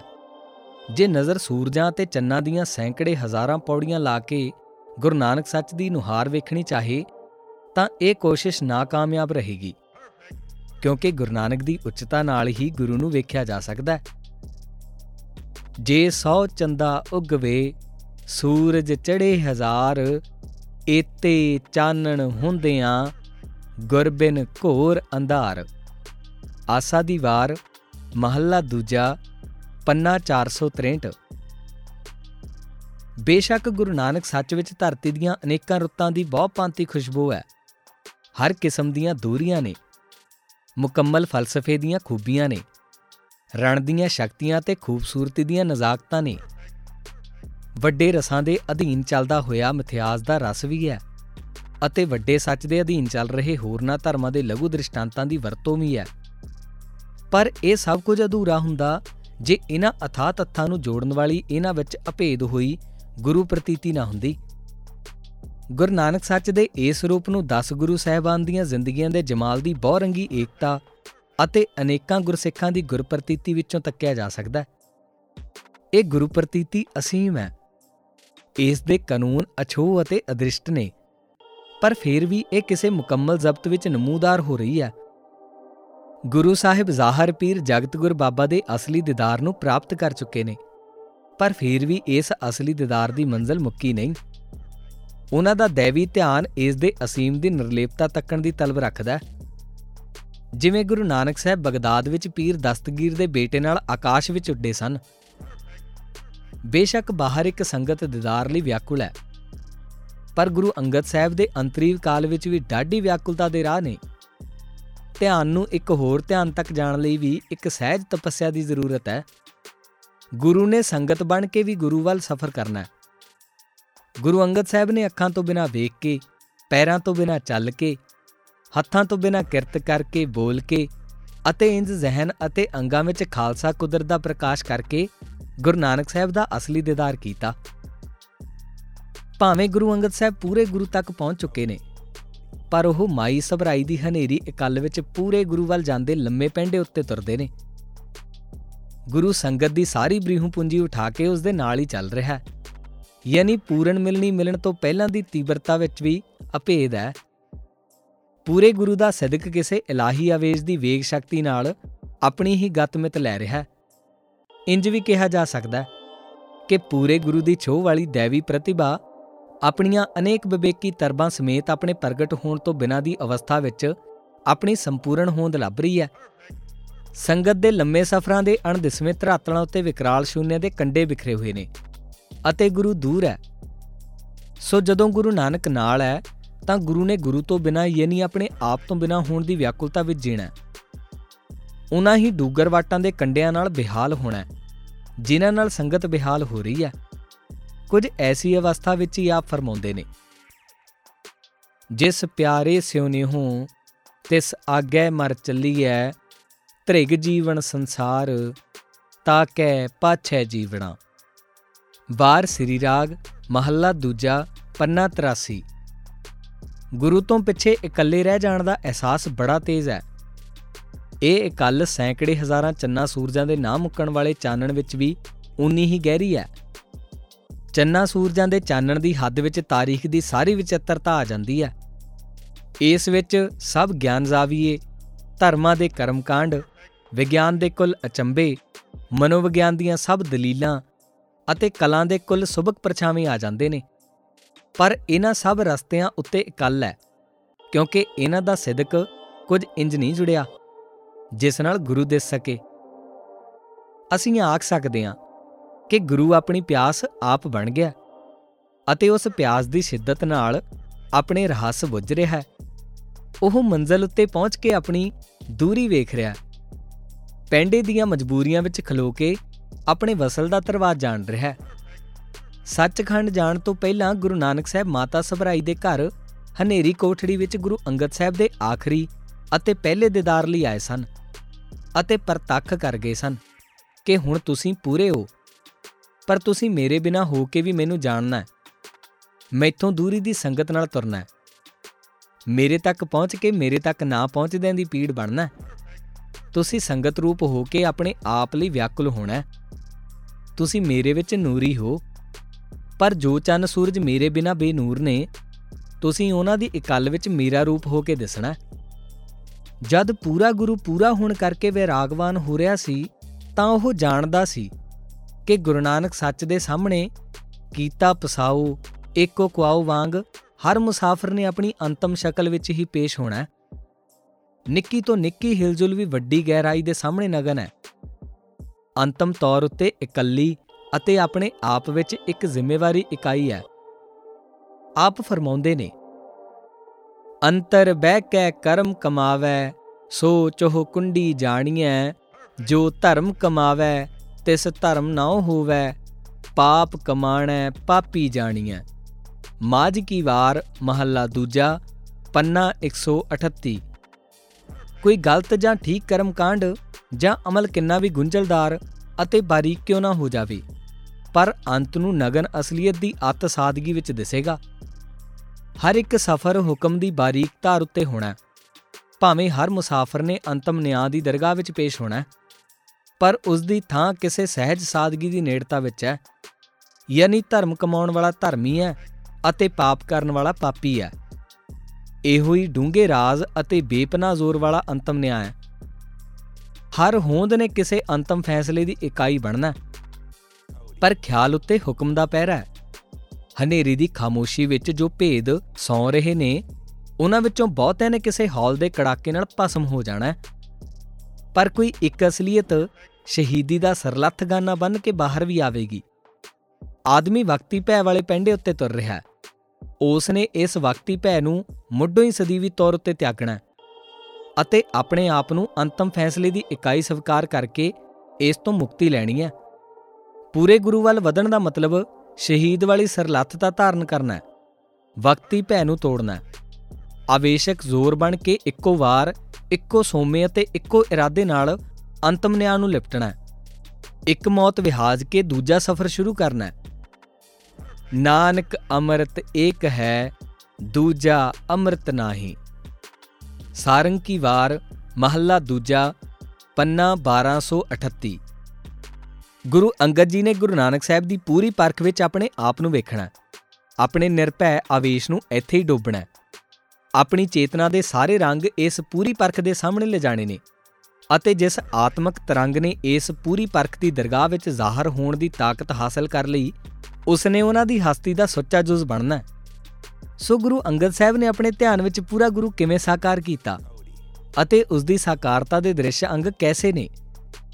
ਇਸ ਦਾ ਜਵਾਬ ਇਹੋ ਹੈ ਕਿ ਗੁਰੂ ਜੀ ਅਨੁਸਾਰ ਸਿਆਂ ਹਜ਼ਾਰਾਂ ਚੰਨਾ ਸੂਰਜਾਂ ਦੇ ਪਰਦੇ ਤੋਂ ਬਾਹਰ ਗੁਰੂ ਦੀ ਇੱਕ ਮਹਾਪਰਵਾਜ਼ ਹੈ। ਉਥੇ ਇੱਕ ਐਸੀ ਆਸਰੇ ਭਰੀ ਗੁਰਬਖਸ਼ਿਸ਼ ਹੈ, ਜਿੱਥੋਂ ਹਰ ਤਰਵਾਸ ਨੂੰ ਜਾਨਦਾਰ ਰੁਮਕ ਨਸੀਬ ਹੁੰਦੀ ਹੈ, ਜੋ ਬੇਇਨਕਾਰ ਅਕਾਲ ਫਤਿਹ ਹੈ। ਇੱਥੇ ਅੰਤਮ ਹੈ ਦਾ ਪੂਰਾ ਯਕੀਨ ਹੈ, ਜਿੱਥੇ ਜੋ ਹੈ, ਸੋ ਹੈ ਦਾ ਗਜ਼ਬਨਾਕ ਨਾਦ ਹੈ। ਪਰ ਗੁਰੂ ਦੀ ਇਸ ਇਲਾਹੀ ਫਜ਼ੀਲਤ ਦੀ ਹੋਂਦ ਨਿਰਾਕਾਰ ਹੈ। ਮੁਸ਼ਕਲ ਇਹ ਹੈ ਕਿ ਇਸ ਅਗੰਮ ਬਜ਼ੁਰਗੀ ਨੂੰ ਕਿਵੇਂ ਸਮਝਾਇਆ ਜਾਵੇ, ਕਿਵੇਂ ਦੱਸਿਆ ਜਾਵੇ ਅਤੇ ਮਨੁੱਖੀ ਅਮਲ ਵਿੱਚ ਕਿਵੇਂ ਤੇਜ਼ ਕੀਤਾ ਜਾਵੇ। ਪਰ ਇਹ ਮੁਸ਼ਕਲ ਜਲਦੀ ਹੀ ਹੱਲ ਹੋ ਜਾਂਦੀ ਹੈ। ਬੇਸ਼ੱਕ ਗੁਰੂ ਪ੍ਰਵਾਜ਼ ਅਸਮਾਨਾਂ ਹੇਠ, ਚਲਦੇ ਚਾਨਣ ਹੇਠ ਬਣਦੀਆਂ, ਵਿਗਾਸ ਕਰਦੀਆਂ, ਤਿਲਕਦੀਆਂ ਅਤੇ ਬਿਨਸਦੀਆਂ ਲਕੀਰਾਂ ਅਤੇ ਸ਼ਕਲਾਂ ਤੋਂ ਬਿਲਕੁਲ ਨਿਰਲੇਪ ਅਤੇ ਅਸਲੋਂ ਹੀ ਅੱਗੇ ਆ ਪਰ ਗੁਰੂ ਪ੍ਰਵਾਸ ਦੀ ਇਹ ਸਿੱਖ ਨਿਰਾਕਾਰਤਾ ਇਨਸਾਨੀ ਰੂਪ ਵਿੱਚ ਗੁਰੂ ਛੋਹ ਨੂੰ ਆਪਣੀ ਬਖਸ਼ਿਸ਼ ਦੇ ਜ਼ੋਰ ਨਾਲ ਪੈਦਾ ਕਰ ਲੈਂਦੀ ਹੈ। ਉਪਨਿਸ਼ਦ ਅਚਹਿਨਤਾ ਨਾਲੋਂ ਇਹ ਇਸੇ ਨੁਕਤੇ ਵਿੱਚ ਭਿੰਨ ਹੈ। ਕਿਉਂਕਿ ਉੱਥੇ ਰਹਿਮਤ ਤੇ ਕਰਮ ਦਾ ਆਲਮ ਨਹੀਂ ਦਿਸਦਾ। ਸੋ ਸਿੱਖ ਨਿਰਾਕਾਰਤਾ ਗੁਰੂ ਛੋਹ ਨੂੰ ਇਨਸਾਨੀ ਸਿਖਰ ਵਿੱਚ ਪੈਦਾ ਕਰਦੀ ਹੈ, ਜਾਂ ਇਨਸਾਨੀ ਸਿਖਰ ਉਸ ਗੁਰੂ ਛੋਹ ਰਾਹੀਂ ਸਾਜ਼ਦੀ ਹੈ, ਜਿਹੜੀ ਗੁਰੂ ਪ੍ਰਵਾਸ ਦੀ ਸਿੱਖ ਨਿਰਾਕਾਰਤਾ ਨੇ ਆਪਣੀ ਬਖਸ਼ਿਸ਼ ਵਿੱਚੋਂ ਆਪ ਪੈਦਾ ਕੀਤੀ। ਗੁਰੂ ਨਾਨਕ ਸਾਹਿਬ ਗੁਰੂ ਛੋਹ ਦੀ ਇਨਸਾਨੀ ਸਿਖਰ ਸਨ ਅਤੇ ਲੈਣਾ ਜੀ ਧਿਆਨ ਵਿੱਚ ਉਦੋਂ ਤੱਕ ਅਛੋਹ ਪ੍ਰਵਾਸ ਲਾਉਂਦੇ ਰਹੇ, ਜਦੋਂ ਤੱਕ ਕਿ ਉਹਨਾਂ ਨੂੰ ਇਸ ਦੀ ਮੁਕੰਮਲ ਪਛਾਣ ਨਾ ਹੋਈ। ਗੁਰੂ ਅੰਗਦ ਸਾਹਿਬ ਦੇ ਰੂਪ ਵਿੱਚ ਗੁਰੂ ਛੋਹ ਦੀ ਇਨਸਾਨੀ ਸਿਖਰ ਨੂੰ ਜਦ ਉਹ ਆਪਣੇ ਆਵੇਸ਼ ਵਿੱਚ ਸਿਖਰ ਉੱਤੇ ਪਹੁੰਚ ਕੇ ਵੇਖਦੇ ਨੇ, ਧਿਆਨ ਦੀ ਅਚਹਿਨਤਾ ਨਾਲ ਇਸ ਦਾ ਪਾਕ ਜਲਵਾ ਮਾਪਦੇ ਨੇ। ਹਾਸਲ ਨੂੰ ਇਬਾਦਤ ਦੀ ਤਲਾਸ਼ ਬਣਾਉਂਦੇ ਨੇ ਅਤੇ ਗੁਰੂ ਨਾਨਕ ਪਰਖ ਨੂੰ ਆਪਣੇ ਜਾਪ ਦਾ ਅੱਖਰ ਬਣਾਉਂਦੇ ਨੇ। ਤਾਂ ਗੁਰੂ ਪ੍ਰਵਾਸ ਸੂਰਜੀ ਚਾਨਣ ਦੀ ਪਕੜ ਤੋਂ ਬਾਹਰ ਚਲੀ ਜਾਂਦੀ ਹੈ ਅਤੇ ਇੱਕ ਅਚਹਿਨਤਾ ਦੂਸਰੀ ਅਚਹਿਨਤਾ ਦਾ ਜ਼ਾਹਰਾ ਰੂਪ ਹੋ ਜਾਂਦੀ ਹੈ। ਭਾਵ ਗੁਰਗੱਦੀ ਦਾ ਰਸ। ਪਰ ਇਸ ਨਿਰੰਕੁਸ਼ ਪੜਾਅ ਉੱਤੇ ਪਹੁੰਚ ਕੇ ਵੀ ਸਿੱਖ ਨਿਰਾਕਾਰਤਾ ਮੁੜ ਕੇ ਆਪਣੇ ਘਰ ਆ ਜਾਂਦੀ ਹੈ, ਜਿੱਥੇ ਕਿ ਸੰਗਤ ਉਸ ਦੀ ਉਡੀਕ ਕਰ ਰਹੀ ਹੁੰਦੀ ਹੈ। ਗੁਰੂ ਖਿਆਲ ਸੰਗਤ ਦੇ ਅੰਤःਕਰਣ ਨੂੰ ਸਪਰਸ਼ਦਾ ਹੈ, ਨੈਤਿਕ ਖਿਆਲਾਂ ਨੂੰ ਆਪਣੀ ਸੰਗੀਤਕ ਆਮਦ ਨਾਲ ਜਗਾਉਂਦਾ ਹੈ ਅਤੇ ਦੁਨੀਆ ਨੂੰ ਮੁਸਾਫਰੀ ਦਾ ਵੈਰਾਗ ਦਿੰਦਾ ਹੈ, ਕਿਉਂਕਿ ਇਹ ਆਪ ਉੱਥੋਂ ਮੁਸਾਫਰ ਹੋ ਕੇ ਦੁਨੀਆ ਵਿੱਚ ਆਇਆ, ਜਿੱਥੇ ਕਿ ਇਸ ਦੇ ਲਰਜ਼ ਦੇ ਵਜੂਦ ਨੂੰ ਕਿਸੇ ਵੀ ਚਾਨਣ ਦੀ ਨਜ਼ਰ ਨਹੀਂ ਸੀ ਛੋ ਸਕਦੀ। ਸੋ ਮਾਤਾ ਸਭਰਾਈ ਦੇ ਘਰ ਦੀ ਇਕਾਂਤ ਵਿੱਚ ਗੁਰੂ ਅੰਗਦ ਸਾਹਿਬ ਪੂਰੀ ਗੁਰੂ ਚੁੱਪ ਦੇ ਅਮੋਘ ਇਸ਼ਾਰੇ, ਆਪਣੀ ਪਿਆਰੀ ਸੰਗਤ ਦੀ ਵਿਰਾਗ ਲਗਨ ਵਿੱਚ ਲਗਾਤਾਰ ਸੁੱਟ ਰਹੇ ਨੇ। ਸੰਗਤ ਦਾ ਵਜੂਦ ਉਹਨਾਂ ਦੀ ਗੁਰੂ ਚੁੱਪ ਵਿੱਚੋਂ ਉੱਭਰ ਰਿਹਾ ਸੀ। ਗੁਰੂ ਚੁੱਪ ਵਿੱਚ ਬਖਸ਼ਿਸ਼ ਦਾ ਕਿੰਨਾ ਕੁ ਜ਼ੋਰ ਹੈ? ਜਵਾਬ ਹੈ ਉਨਾ ਜਿੰਨੀ ਕੇ ਸੰਗਤ ਹੈ। ਸੰਗਤ ਉਨੀ ਹੈ, ਜਿੰਨੀ ਕੇ ਉਹ ਗੁਰੂ ਨੂੰ ਵੇਖ ਸਕਦੀ ਹੈ। ਗੁਰੂ ਉਹਨਾਂ ਕੁ ਵੇਖਿਆ ਜਾ ਸਕੇਗਾ। ਜਿੱਡੀ ਕੁ ਉਸ ਦੀ ਬਖਸ਼ਿਸ਼ ਹੈ ਅਤੇ ਬਖਸ਼ਿਸ਼ ਫੇਰ ਹੀ ਅਥਾ ਹੈ ਜੇ ਗੁਰੂ ਚੁੱਪ ਅਥਾ ਹੈ ਸਈ ਪੂਰੇ ਸਾ ਜਿਨੀ ਪੂਰਾ ਪਾਇਆ ਅਠੀ ਬੇਪਰਵਾਹ ਰਹਿਨ ਇਕੱਤੇ ਰੰਗ ਦਰਸ਼ਨ ਰੂਪ ਅਥਾ ਵਿਰਲੇ ਪਾਈਏ ਕਰਮ ਪੂਰੇ ਪੂਰਾ ਗੁਰੂ ਪੂਰਾ ਜਾ ਕਾ ਬੋਲ ਨਾਨਕ ਪੂਰਾ ਜੇ ਕਰੇ ਘਟੈ ਨਾਹੀ ਤੋਲ ਵਾਰ ਮਾਜ ਮਹੱਲਾ ਦੂਜਾ, ਪੰਨਾ 146 ਇੱਥੇ ਗੁਰੂ ਦੀ ਪੂਰਨਤਾ ਬਿਲਕੁਲ ਪ੍ਰਤੱਖ ਹੈ। ਗੁਰੂ ਇੱਕ ਨਿਰੋਲ, ਨਿਸ਼ਚਿਤ ਅਮਲ ਵਿੱਚ ਦ੍ਰਿਸ਼ਟਮਾਨ ਹੋ ਰਿਹਾ ਹੈ। ਸਭ ਕੁਝ ਇਨਸਾਨੀ ਛੋਹ ਦੀ ਹੱਦ ਅੰਦਰ ਹੈ। ਦੂਜੇ ਪਾਸੇ ਗੁਰੂ ਦੇ ਦਰਸ਼ਨ ਦੀ ਰਸਕਤਾ ਅਥਾਹ ਤੇ ਅਦ੍ਰਿਸ਼ਟ ਹੈ, ਜਿਹੜੀ ਕਿ ਇੱਕ ਐਸੀ ਪਾਤਸ਼ਾਹੀ ਦੀ ਬਖਸ਼ਣਹਾਰ ਹੈ ਜਿਸ ਦੇ ਸਾਹਮਣੇ ਦੁਨੀਆ ਦੇ ਪਾਤਸ਼ਾਹਾਂ ਦੀਆਂ ਸ਼ਾਨਾਂ ਮਾਮੂਲੀ ਜਿਹੇ ਦ੍ਰਿਸ਼ ਬਣ ਕੇ ਰਹਿ ਜਾਂਦੀਆਂ ਨੇ। ਉੱਥੇ ਪੂਰੇ ਸਾਹ ਦੇ ਸਾਹਮਣੇ ਕਾਲਾਂ ਦੇ ਕਾਲ ਚੋਗਾ ਚੁਗਦੇ ਨੇ। ਇਹ ਲੋਕ ਦੁਨੀਆ ਦੀਆਂ ਬਾਦਸ਼ਾਹੀਆਂ ਨੂੰ ਬੱਚਿਆਂ ਦੀ ਖੇਡ ਵਾਂਗ ਇੱਧਰ-ਉੱਧਰ ਉਛਾਲਦੇ ਨੇ। ਗੁਰੂ ਨਾਨਕ ਸਾਹਿਬ ਦਾ ਅਥਾ ਦਰਸ਼ਨ ਰੂਪ ਵਾਹਿਗੁਰੂ ਦੀ ਸੱਚੀ ਅਤੇ ਆਖਰੀ ਨਿਸ਼ਾਨੀ ਹੈ। ਬਖਸ਼ਿਸ਼ ਦੀ ਪੂਰਨ ਰਸਿਕਤਾ ਗੁਰੂ ਅੰਗਦ ਸਾਹਿਬ ਉਸ ਨੂੰ ਪਛਾਣ ਕੇ ਪੂਰੇ ਸਾਹ ਹੋਏ ਨੇ। ਜਦ ਇਹ ਪੂਰੇ ਸਾਹ ਆਪਣੇ ਅੰਦਰਲੇ ਰੋਹਾਨੀ ਜਲਵੇ ਨੂੰ ਕਿਸੇ ਪੂਰੀ ਨਿਗਾਹ ਨਾਲ ਵੇਖਦੇ ਨੇ, ਤਾਂ ਉਹ ਇਸ ਖੂਬਸੂਰਤੀ ਨੂੰ ਜੋ ਹੈ ਸੋ ਹੈ ਦੇ ਸਿਦਕ ਵਿੱਚ ਵੇਖਦੇ ਨੇ ਅਤੇ ਹਰ ਪਲ, ਹਰ ਰੰਗ, ਹਰ ਅਦਾ, ਹਰ ਤਰਜ਼ ਅਤੇ ਹਰ ਇਲਮ ਖੂਬਸੂਰਤੀ ਅਤੇ ਪ੍ਰਮਾਣਿਕਤਾ ਦੇ ਨੁਕਤੇ ਤੋਂ ਜੋ ਹੈ ਸੋ ਹੈ ਲੱਗਦੇ ਹਨ। ਸੋ ਜਦ ਪੂਰੇ ਸਾਹ ਨੂੰ ਪੂਰਾ ਹਾਸਲ ਹੋ ਜਾਂਦਾ ਹੈ, ਤਾਂ ਸਾਹਿਬ ਦੀ ਨਜ਼ਰ ਦੇ ਸਾਰੇ ਪੈਂਡੇ ਦਿਸ ਪੈਂਦੇ ਨੇ। ਗੁਰੂ ਚੁੱਪ ਦੀ ਅੰਤਮ ਹੈ ਇਕੱਲ ਵਿੱਚ ਨਹੀਂ ਖਲੋਤੀ, ਕਿਉਂਕਿ ਜੋ ਹੈ, ਸੋ ਹੈ ਦੀ ਖੂਬਸੂਰਤੀ ਇਸ ਦੇ ਨਾਲ ਹੈ। ਜੋ ਕਿ ਸਾਹਿਬ ਦੀ ਨਜ਼ਰ ਤੋਂ ਬਾਹਰ ਨਹੀਂ। ਅਸੀਂ ਆਖ ਸਕਦੇ ਹਾਂ ਕਿ ਗੁਰੂ ਚੁੱਪ ਵਿੱਚ ਸਾਹਿਬ ਦੀ ਤਰੁੱਟ ਕੇ ਦਿੱਤੀ ਦਾਤ ਮਿਲਦੀ ਹੈ। ਉਸ ਦੀ ਪੂਰਨਤਾ ਕਿਸੇ ਅਲੈਦਗੀ ਵਿੱਚ ਨਹੀਂ, ਸਗੋਂ ਸਾਹਿਬ ਦੀ ਅਸੀਸ ਦੇ ਅੰਦਰ ਹੈ। ਗੁਰੂ ਚੁੱਪ ਸਵੈ ਦੀ ਇਕਾਗਰਤਾ ਨਾਲ ਘਿਰੀ ਹੋਈ ਨਸ਼ੀਲੀ ਸੁਤੰਤਰਤਾ ਵੀ ਨਹੀਂ, ਕਿਉਂਕਿ ਇਹ ਸਾਹਿਬ ਦੇ ਇਕਰਾਰ ਦੇ ਆਸਰੇ ਉੱਤੇ ਜਿੰਦੀ ਹੈ। ਇਹ ਪ੍ਰਤੱਖ ਡੋਲਤਾ ਅਤੇ ਇਨਸਾਨੀ ਤਜਰਬੇ ਤੋਂ ਬਾਹਰਲੀ ਕਰਾਮਾਤ ਹੈ। ਸ਼ਾਇਦ ਇਹ ਬੇਜ਼ਬਾਨ ਅਹਿਸਾਸ ਤੋਂ ਵੀ ਅੱਗੇ ਹੈ। ਪਰ ਅਗਲੇਰੇ ਵਿਵੇਕ ਦਾ ਇੱਕ ਮੁਕੰਮਲ ਅਤੇ ਸਰਬਜੇਤੂ ਹੁਲਾਰਾ ਵੀ ਸਾਹਿਬ ਦੀ ਮਿਹਰ ਬਿਨਾ ਨਾਮੁਕੰਮਲ ਹੈ। ਗੁਰੂ ਅੰਗਦ ਸਾਹਿਬ ਹੋਣਾ ਇਸ ਲਈ ਫਰਮਾਇਆ, ਇਹ ਕਨੇਹੀ ਦਾਤ ਆਪਸ ਤੇ ਜੋ ਪਾਈਐ, ਨਾਨਕ ਸਾ ਕਰਮਾਤ ਸਾਹਿਬ ਤੁਠੈ ਜੋ ਮਿਲੈ। ਆਸਾ ਦੀ ਵਾਰ ਮਹੱਲਾ ਦੂਜਾ। ਗੁਰੂ ਲਈ ਗੁਰੂ ਦੀ ਮਿਹਰ ਦਾ ਦੀਦਾਰ ਜ਼ਰੂਰੀ ਹੈ, ਕਿਉਂਕਿ ਇਸ ਮਿਹਰ ਵਿੱਚ ਹੀ ਉਸ ਦੀ ਸੰਗਤ ਹੈ। ਜਦ ਗੁਰੂ ਸੰਗਤਾਂ ਦੇ ਨਾਲ ਤੁਰਦਾ ਹੈ, ਫੇਰ ਹੀ ਸੰਗਤਾਂ ਗੁਰੂ ਦੇ ਦਰਬਾਰ ਵਿੱਚ ਪਹੁੰਚਦੀਆਂ ਨੇ। ਆਖਰ ਭਾਈ ਬੁੱਢਾ ਜੀ ਨੇ ਸੰਗਤਾਂ ਦੀ 5-6 ਮਹੀਨੇ ਦੀ ਵਿਆਕੁਲਤਾ ਪਿੱਛੋਂ ਗੁਰੂ ਅੰਗਦ ਸਾਹਿਬ ਦੀ ਇਕਾਂਤ ਦੇ ਦਰਵਾਜ਼ੇ ਨੂੰ ਜਾ ਖਟਕਾਇਆ। ਗੁਰੂ ਸਾਹਿਬ ਨੇ ਸੰਗਤ ਦਾ ਦੀਦਾਰ ਕਰਕੇ ਉੱਤੇ ਦਿੱਤੇ ਕੁਝ ਸ਼ਲੋਕਾਂ ਨੂੰ ਵਨ-ਵਨ ਦੀਆਂ ਮਿੱਠੀਆਂ ਸੁਰਾਂ ਵਿੱਚ ਇੰਜ ਗਾਇਨ ਕੀਤਾ ਕਿ ਉਹਨਾਂ ਦੀ ਉੱਚਤਾ ਅਤੇ ਦੇਵੀ ਸੰਗੀਤ ਦੀ ਬਹੁ ਰਸਕਤਾ ਦਾ ਅਨੁਮਾਨ ਲਾਉਣਾ ਸਾਡੇ ਲਈ ਕਠਨ ਹੈ। ਹਾਂ, ਉਹਨਾਂ ਦੇ ਸਿਰ ਉੱਤੇ ਛੱਤ ਨਰੰਜਨੀ ਝੁੱਲਦਾ ਸਾਰੀ ਸੰਗਤ ਨੇ ਵੇਖਿਆ ਅਤੇ ਗੁਰੂ ਗ੍ਰੰਥ ਸਾਹਿਬ ਨੇ ਇਸ ਦੀ ਗਵਾਹੀ ਦਿੱਤੀ। ਗੁਰੂ ਅੰਗਦ ਗੁਰੂ ਨਾਨਕ ਵਾਲੀ ਹੀ ਜੋਤ ਨੇ ਅਤੇ ਜੁਗਤ ਵੀ ਹੈ। ਉਹ ਅਰਸ਼ਾਂ ਤੋਂ ਵਰ ਰਹੇ ਮੌਲੇ ਧਾਰ ਨੂਰ ਵਿੱਚ ਰਸ ਵਿਸਮਾਦ ਦੀ ਮੂਰਤ ਬਣੇ ਬੈਠੇ ਨੇ। ਆਪਣੇ ਦਿਦਾਰ ਦੀ ਪਾਵਨਤਾ ਨਾਲ ਜਨਮ ਜਨਮ ਦੀ ਮੈਲ ਕੱਟ ਰਹੇ ਨੇ। ਗੁਰੂ ਅੰਗਦ ਸਾਹਿਬ ਨੇ ਸੰਗਤਾਂ ਵਿੱਚ ਪ੍ਰਗਟ ਹੋ ਕੇ ਇਸ ਨੂੰ ਗੁਰੂ ਅਹਿਸਾਸ ਦੀ ਸਿੱਧਤ ਵਿੱਚ ਬਦਲ ਦਿੱਤਾ। ਗੁਰੂ ਚੁੱਪ ਵਿੱਚੋਂ ਗੁਰੂ ਅਹਿਸਾਸ ਚੜਿਆ ਹੋਇਆਂ ਦਰਿਆਵਾਂ ਵਾਂਗ ਨਿਕਲਿਆ ਸੀ। ਇਹ ਗੁਰੂ ਅਹਿਸਾਸ ਡਿੱਠ ਵਿੱਚ ਅਣਡਿੱਠ ਦਾ ਸਿਮਰਨ ਸੀ। ਛਲ ਦੀਆਂ ਲਹਿਰਾਂ ਵਿੱਚ ਅਛਲ ਦਾ ਸਬਰ ਸਿਦਕ ਸੀ। ਇਹ ਰੂਹ ਦੇ ਹਰ ਪੜਾਅ ਦਾ ਹੁਕਮ ਸੀ ਅਤੇ ਫੇਰ ਨਦਰ ਸੀ। ਇਸ ਗੁਰੂ ਅਹਿਸਾਸ ਵਿੱਚ ਗੁਰੂ ਨਾਨਕ ਸਾਹਿਬ ਦੀ ਤਲਾਸ਼ ਦੇ ਸਾਰੇ ਰਾਹ ਮੌਜੂਦ ਨੇ। ਇੱਥੇ ਗੁਰੂ ਨਾਨਕ ਸੱਚ ਦੇ ਸਾਰੇ ਅੱਖਰਾਂ ਦੀ ਪਰਾਗਿਆਨੀ ਲਿਸ਼ਕ ਸੀ। ਇਹ ਗੁਰੂ ਅਹਿਸਾਸ ਗੁਰੂ ਨਾਨਕ ਸਾਹਿਬ ਨੂੰ ਮਿਲਣ ਦੀ ਸਭ ਤੋਂ ਨਿਆਰੀ ਤਾਂਗ ਨਾਲ ਛਲਕ ਰਿਹਾ ਸੀ ਅਤੇ ਇਸ ਵਿੱਚ ਉਹਨਾਂ ਦੇ ਮੁਰੀਦਾਂ ਦੀ ਇੱਕ ਨੁਕਤੇ ਵੱਲ ਲੱਗੀ ਇੱਕੋ ਨਿਗਾਹ ਦਾ ਜ਼ੋਰ ਸੀ। ਇੱਕ ਐਸਾ ਸਗਾ ਸੀ ਜੋ ਕਿ ਅਰੂਪ, ਅਸੀਮ ਅਤੇ ਅਕਥ ਹੁੰਦਾ ਹੋਇਆ ਵੀ ਸੰਗਤ ਦਾ ਕਥਨ ਬਣਨ ਲਈ ਲੋਚਵਾਨ ਸੀ। ਸੋ ਸਿੱਖ ਸੰਗਤ ਗੁਰੂ ਚੁੱਪ ਦੇ ਅਸਗਾ ਦਾ ਹੀ ਇੱਕ ਦ੍ਰਿਸ਼ ਹੈ। ਗੁਰੂ ਸਾਹਿਬ ਫਰਮਾਉਂਦੇ ਨੇ ਕਿ ਚੌਥੇ ਪਹਿਰ ਸੁਬਹਾਨ ਸੁਬਹ ਅੰਦਰ ਚੌਦੀਆਂ ਲਹਿਰਾਂ ਉੱਠਦੀਆਂ ਨੇ। ਸੁਰਤੀ ਵਿਗਾਸ ਦੀਆਂ ਸਾਰੀਆਂ ਹੱਦਾਂ ਲੰਘ ਜਾਂਦੀ ਹੈ ਤਦੋਂ ਦਰਿਆ ਵਰਗੇ ਗੁਰਮੁਖਾਂ ਨਾਲ ਦੋਸਤੀ ਪੈਂਦੀ ਹੈ ਸੋ ਸੰਗਤ ਗੁਰੂ ਅਹਿਸਾਸ ਦਾ ਸੁੱਚਾ ਨਵੇਲਾ ਚਾਉ ਹੈ ਗੁਰੂ ਨਾਨਕ ਸੱਚ ਦਾ ਜੇਤੂ ਛੇਣਾ ਪਦਾਰਥ ਦੀਆਂ ਬੇਵਕਤ ਬੇਸੁਰੀਆਂ ਵਿੱਚ ਜੋ ਹੈ ਸੋ ਹੈ ਦਾ ਪਰਮ ਤਰਵਾਸ ਹੈ ਸੰਗਤ ਗਿਣਤੀ ਮਿਣਤੀ ਦੇ ਇਸ਼ਾਰਿਆਂ ਤੋਂ ਬਹੁਤ ਉੱਪਰ ਹੈ ਇਹ ਤਾਂ ਉਸ ਗੁਰੂ ਅਹਿਸਾਸ ਦਾ ਦ੍ਰਿਸ਼ਟਮਾਨ ਚਿੰਨ ਹੈ, ਜਿਸ ਵਿੱਚ ਕਿ ਤੀਜੇ ਰਾਹ ਦਾ ਸੱਚਾ ਇਕਰਾਰ ਹੈ। ਯਾਦ ਰਹੇ ਗੁਰੂ ਨਾਨਕ ਸਾਹਿਬ ਦਾ ਚਲਾਇਆ ਤੀਜਾ ਰਾਹ ਪ੍ਰਤੱਖ ਅਸਲੀਅਤ ਦਾ ਹਿੱਸਾ ਹੋਣ ਦੇ ਬਾਵਜੂਦ ਵੀ ਗੁਰੂ ਅਹਿਸਾਸ ਦੇ ਅਕਥ ਪ੍ਰਵਾਹ ਵਿੱਚ ਮੌਜੂਦ ਹੈ। ਸੰਗਤ ਗੁਰੂ ਅਹਿਸਾਸ ਦੀ ਜਾਗਦੀ ਜੋਤ ਹੈ, ਜਿਸ ਵਿੱਚ ਕਿ ਤੀਜੇ ਰਾਹ ਦੀ ਸੰਪੂਰਨ ਛੋਹ ਹੈ ਅਤੇ ਇਸ ਛੋਹ ਨੂੰ ਪੂਰੀ ਤਰ੍ਹਾਂ ਬਿਆਨ ਨਹੀਂ ਕੀਤਾ ਜਾ ਸਕਦਾ, ਕਿਉਂਕਿ ਇਹ ਹਜ਼ਰਤ ਮੂਸਾ ਦਾ 10 ਨੁਕਤੀਆ ਵਿਧਾਨ ਨਹੀਂ ਜਦੋਂ ਦੇਵੀ ਦਾ ਭਗਤ ਕੇਦਾਰੂ ਹਿੰਦੂ ਕਰਮਕਾਂਡ ਦੀ ਬੇਜਾਨ ਇਕਲਤਾ ਵਿੱਚ ਕਰਲਾਉਂਦਾ ਹੈ, ਤਾਂ ਉਸ ਤ੍ਰਿਸ਼ਨਾ ਨਾਲ ਦਰਮਨ ਦੇ ਬਲਹੀਣ ਜੀਵ ਨੂੰ ਸੰਗਤ ਦੀ ਨਦੀ ਵੱਲ ਤੋਰ ਦਿੱਤਾ ਜਾਂਦਾ ਹੈ। ਲੰਮੇ ਉਪਦੇਸ਼ਾਂ ਦੀ ਲੋੜ ਨਹੀਂ। ਸੰਗਤ ਰਸਕ ਨਾਮ ਦੀ ਨੁਹਾਰ ਹੈ। ਰਸਕ ਨਾਮ ਗੁਰੂ ਚੁੱਪ ਵਿੱਚੋਂ ਆਇਆ ਹੈ। ਗੁਰੂ ਚੁੱਪ ਵਿੱਚ ਗੁਰੂ ਨਾਨਕ ਸੱਚ ਦਾ ਰੋਸ਼ਨ ਕਪਾਟ ਹੈ। ਸੰਗਤ ਅਸ਼ਟ ਮਾਰਗ ਦੇ ਵਿਧਾਨ ਤੋਂ ਅੱਗੇ ਹੈ। ਕਿਉਂਕਿ ਇਸ ਦੇ ਵਿਧਾਨ ਵੀ ਗੁਰੂ ਅਹਿਸਾਸ ਵਿੱਚੋਂ ਪੈਦਾ ਹੋਈ ਸੰਗਤ ਨੇ। ਅਤੇ ਇਹ ਜਿਨ੍ਹਾਂ ਅੱਖਰਾਂ ਵੱਲ ਵੇਖਦੀ ਹੈ, ਉਹ ਵੀ ਗੁਰੂ ਨੇ। ਸੰਗ ਵਿੱਚ ਇਸਤਰੀ ਦੀ ਸ਼ਮੂਲੀਅਤ ਪਿੱਛੋਂ ਭਗਵਾਨ ਬੁੱਧ ਨੂੰ ਸੰਗ ਦੀ ਕੇਵਲ 500 ਸਾਲ ਦੀ ਉਮਰ ਦਾ ਅਨੁਮਾਨ ਕਿਸੇ ਭੈ ਵਿੱਚ ਡੋਬਦਾ ਸੀ।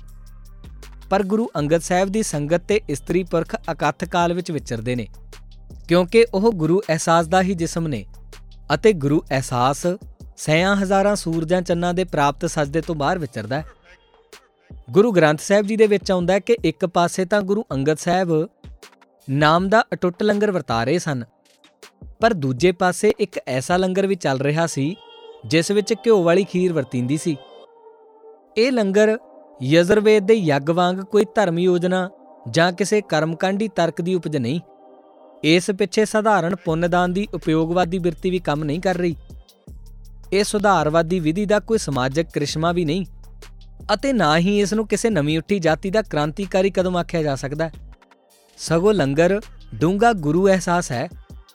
ਇਹ ਕਿਸੇ ਅਕਥ ਪ੍ਰਤੀਤੀ ਦਾ ਅੰਗ ਹੈ।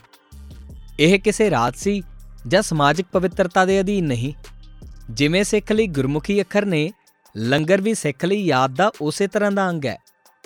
ਗੁਰਮੁਖੀ ਅੱਖਰ, ਸਿੱਖ ਦੇ ਪੰਜ ਨਿਸ਼ਾਨ ਅਤੇ ਸੰਗਤ ਸਾਰਿਆਂ ਪਿੱਛੋਂ ਇੱਕੋ ਹੀ ਗੁਰੂ ਅਹਿਸਾਸ ਹੈ।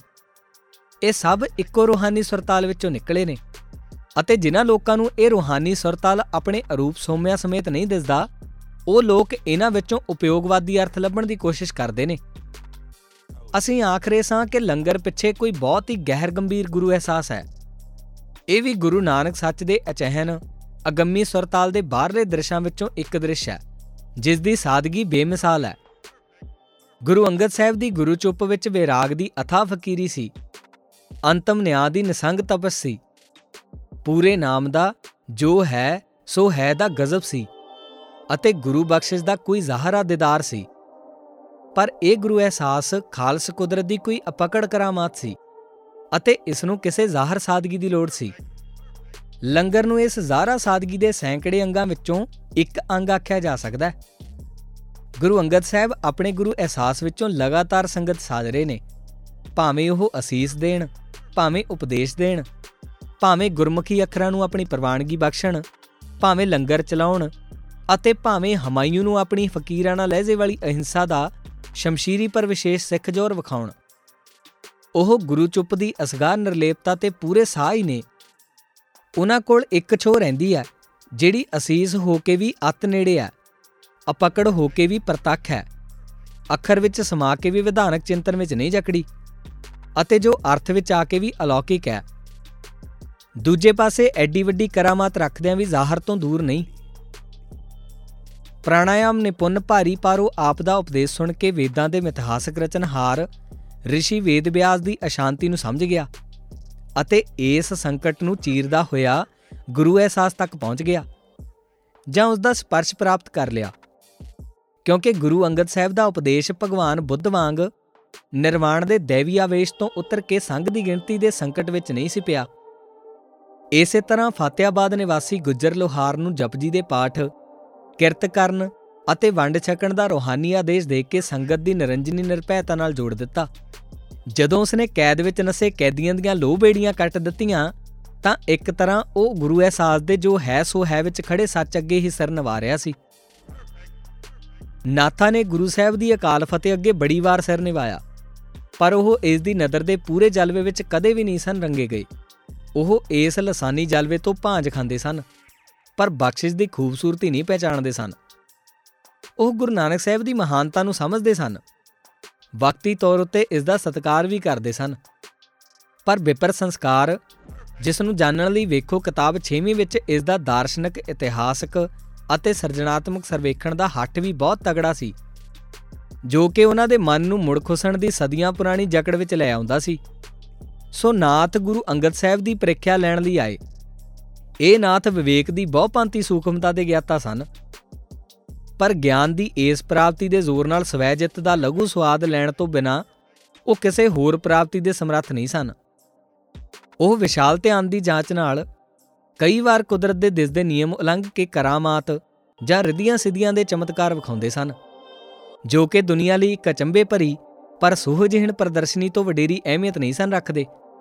ਨਾਥਾਂ ਕੋਲ ਦਰਸ਼ਨ ਦਾ ਵਿਧਾਨ ਸੀ, ਜਿਸ ਦੇ ਜ਼ੋਰ ਨਾਲ ਉਹ ਤਰਕ ਅਤੇ ਚਮਤਕਾਰਾਂ ਦੇ ਦੋ ਖੇਤਰਾਂ ਵਿੱਚ ਅਕਸਰ ਹੀ ਆਪਣੀ ਵਿਜੈ ਪ੍ਰਦਰਸ਼ਨੀ ਕਰਦੇ ਸਨ ਅਤੇ ਉਹਨਾਂ ਦਾ ਸਵੈ ਭਾਵ ਸੈਲਫ ਜਿੱਤ ਦੇ ਲਘੂ ਰਸ ਦੀ ਘੁੱਟ ਭਰਦਾ ਸੀ। ਇਉਂ ਇਹ ਨਾਥ ਹਉਮੈ ਰਸ ਜੀਣ ਵਾਲੇ ਹੱਠ ਯੋਗੀ ਸਨ। ਉਹ ਖਡੂਰ ਵਿੱਚ ਗੁਰੂ ਅੰਗਦ ਸਾਹਿਬ ਦੇ ਦਰਬਾਰ ਵਿੱਚ ਆਏ ਅਤੇ ਉਹਨਾਂ ਨੂੰ ਕੁਝ ਮੰਗਣ ਦੀ ਦਾਵਤ ਦਿੱਤੀ। ਪਰ ਉਹ ਨਹੀਂ ਸਨ ਜਾਣਦੇ ਕਿ ਰੋਹਾਨੀ ਦਾਤਾਂ ਸੰਸਾਰੀ ਬਿਰਤੀ ਨਾਲ ਨਹੀਂ ਦਿੱਤੀਆਂ ਜਾਂਦੀਆਂ ਅਤੇ ਨਾ ਜਾਂਚ ਨਾਲ ਰੱਬੀ ਬਖਸ਼ਿਸ਼ਾਂ ਹੀ ਕੀਤੀਆਂ ਜਾਂਦੀਆਂ ਨੇ ਅਤੇ ਨਾ ਪਰਦਿਆਂ ਪਿੱਛੋਂ ਅਸਲੀਅਤ ਤੱਕਣ ਸਮੇਂ ਸੰਸਾਰਕ ਪ੍ਰਦਰਸ਼ਨੀ ਸਜਾਈ ਜਾਂਦੀ ਹੈ। ਗੁਰੂ ਅੰਗਦ ਸਾਹਿਬ ਜੋ ਦਰਿਆਵਾਂ ਸਿਓ ਦੋਸਤੀ ਰੱਖਦੇ ਸਨ ਤਵਾਰੀ ਖਾਲਸਾ ਅਨੁਸਾਰ ਚਾਰ ਵਸਤਾਂ ਦੀ ਮੰਗ ਕਰਦੇ ਨੇ। ਮਨ ਦੀ ਗਰੀਬੀ, ਬੁੱਧੀ ਦੀ ਸਵੱਛਤਾ, ਚਿੱਤ ਦੀ ਇਕਾਗਰਤਾ ਅਤੇ ਹੰਕਾਰ ਦੀ ਨਿਵਰਤੀ। ਇੰਜ ਇਹ ਮੰਗ ਵੀ ਨਦਰ ਦੀ ਇੱਕ ਕੋਮਲ ਤਰੰਗ ਸੀ, ਕਿਉਂਕਿ ਜਦ ਨਾਥ ਅੱਖਾਂ ਮੀਟ ਕੇ ਮਹਾਸੁੰਨ ਵੱਲ ਜਾਣ ਲੱਗਾ, ਤਾਂ ਚੌਂ ਕੁੰਟਾਂ ਵਿੱਚ ਉਸ ਨੇ ਗੁਰੂ ਅੰਗਦ ਸਾਹਿਬ ਦੀ ਦਰਗਾਹ ਵੇਖੀ, ਜਿਸ ਵਿੱਚ ਰੂਹ ਦੇ ਇਹ ਚਾਰੇ ਅੰਗ ਫਜ਼ਰ ਦੀਆਂ ਕੂਲੀਆਂ ਕਰੁੰਬਲਾਂ ਵਿੱਚੋਂ ਦੀ ਲੰਘਦੀ ਪੌਣ ਵਾਂਗ ਲਹਿਰਾਉਂਦੇ ਹੋਏ ਨਜ਼ਰ ਪਏ।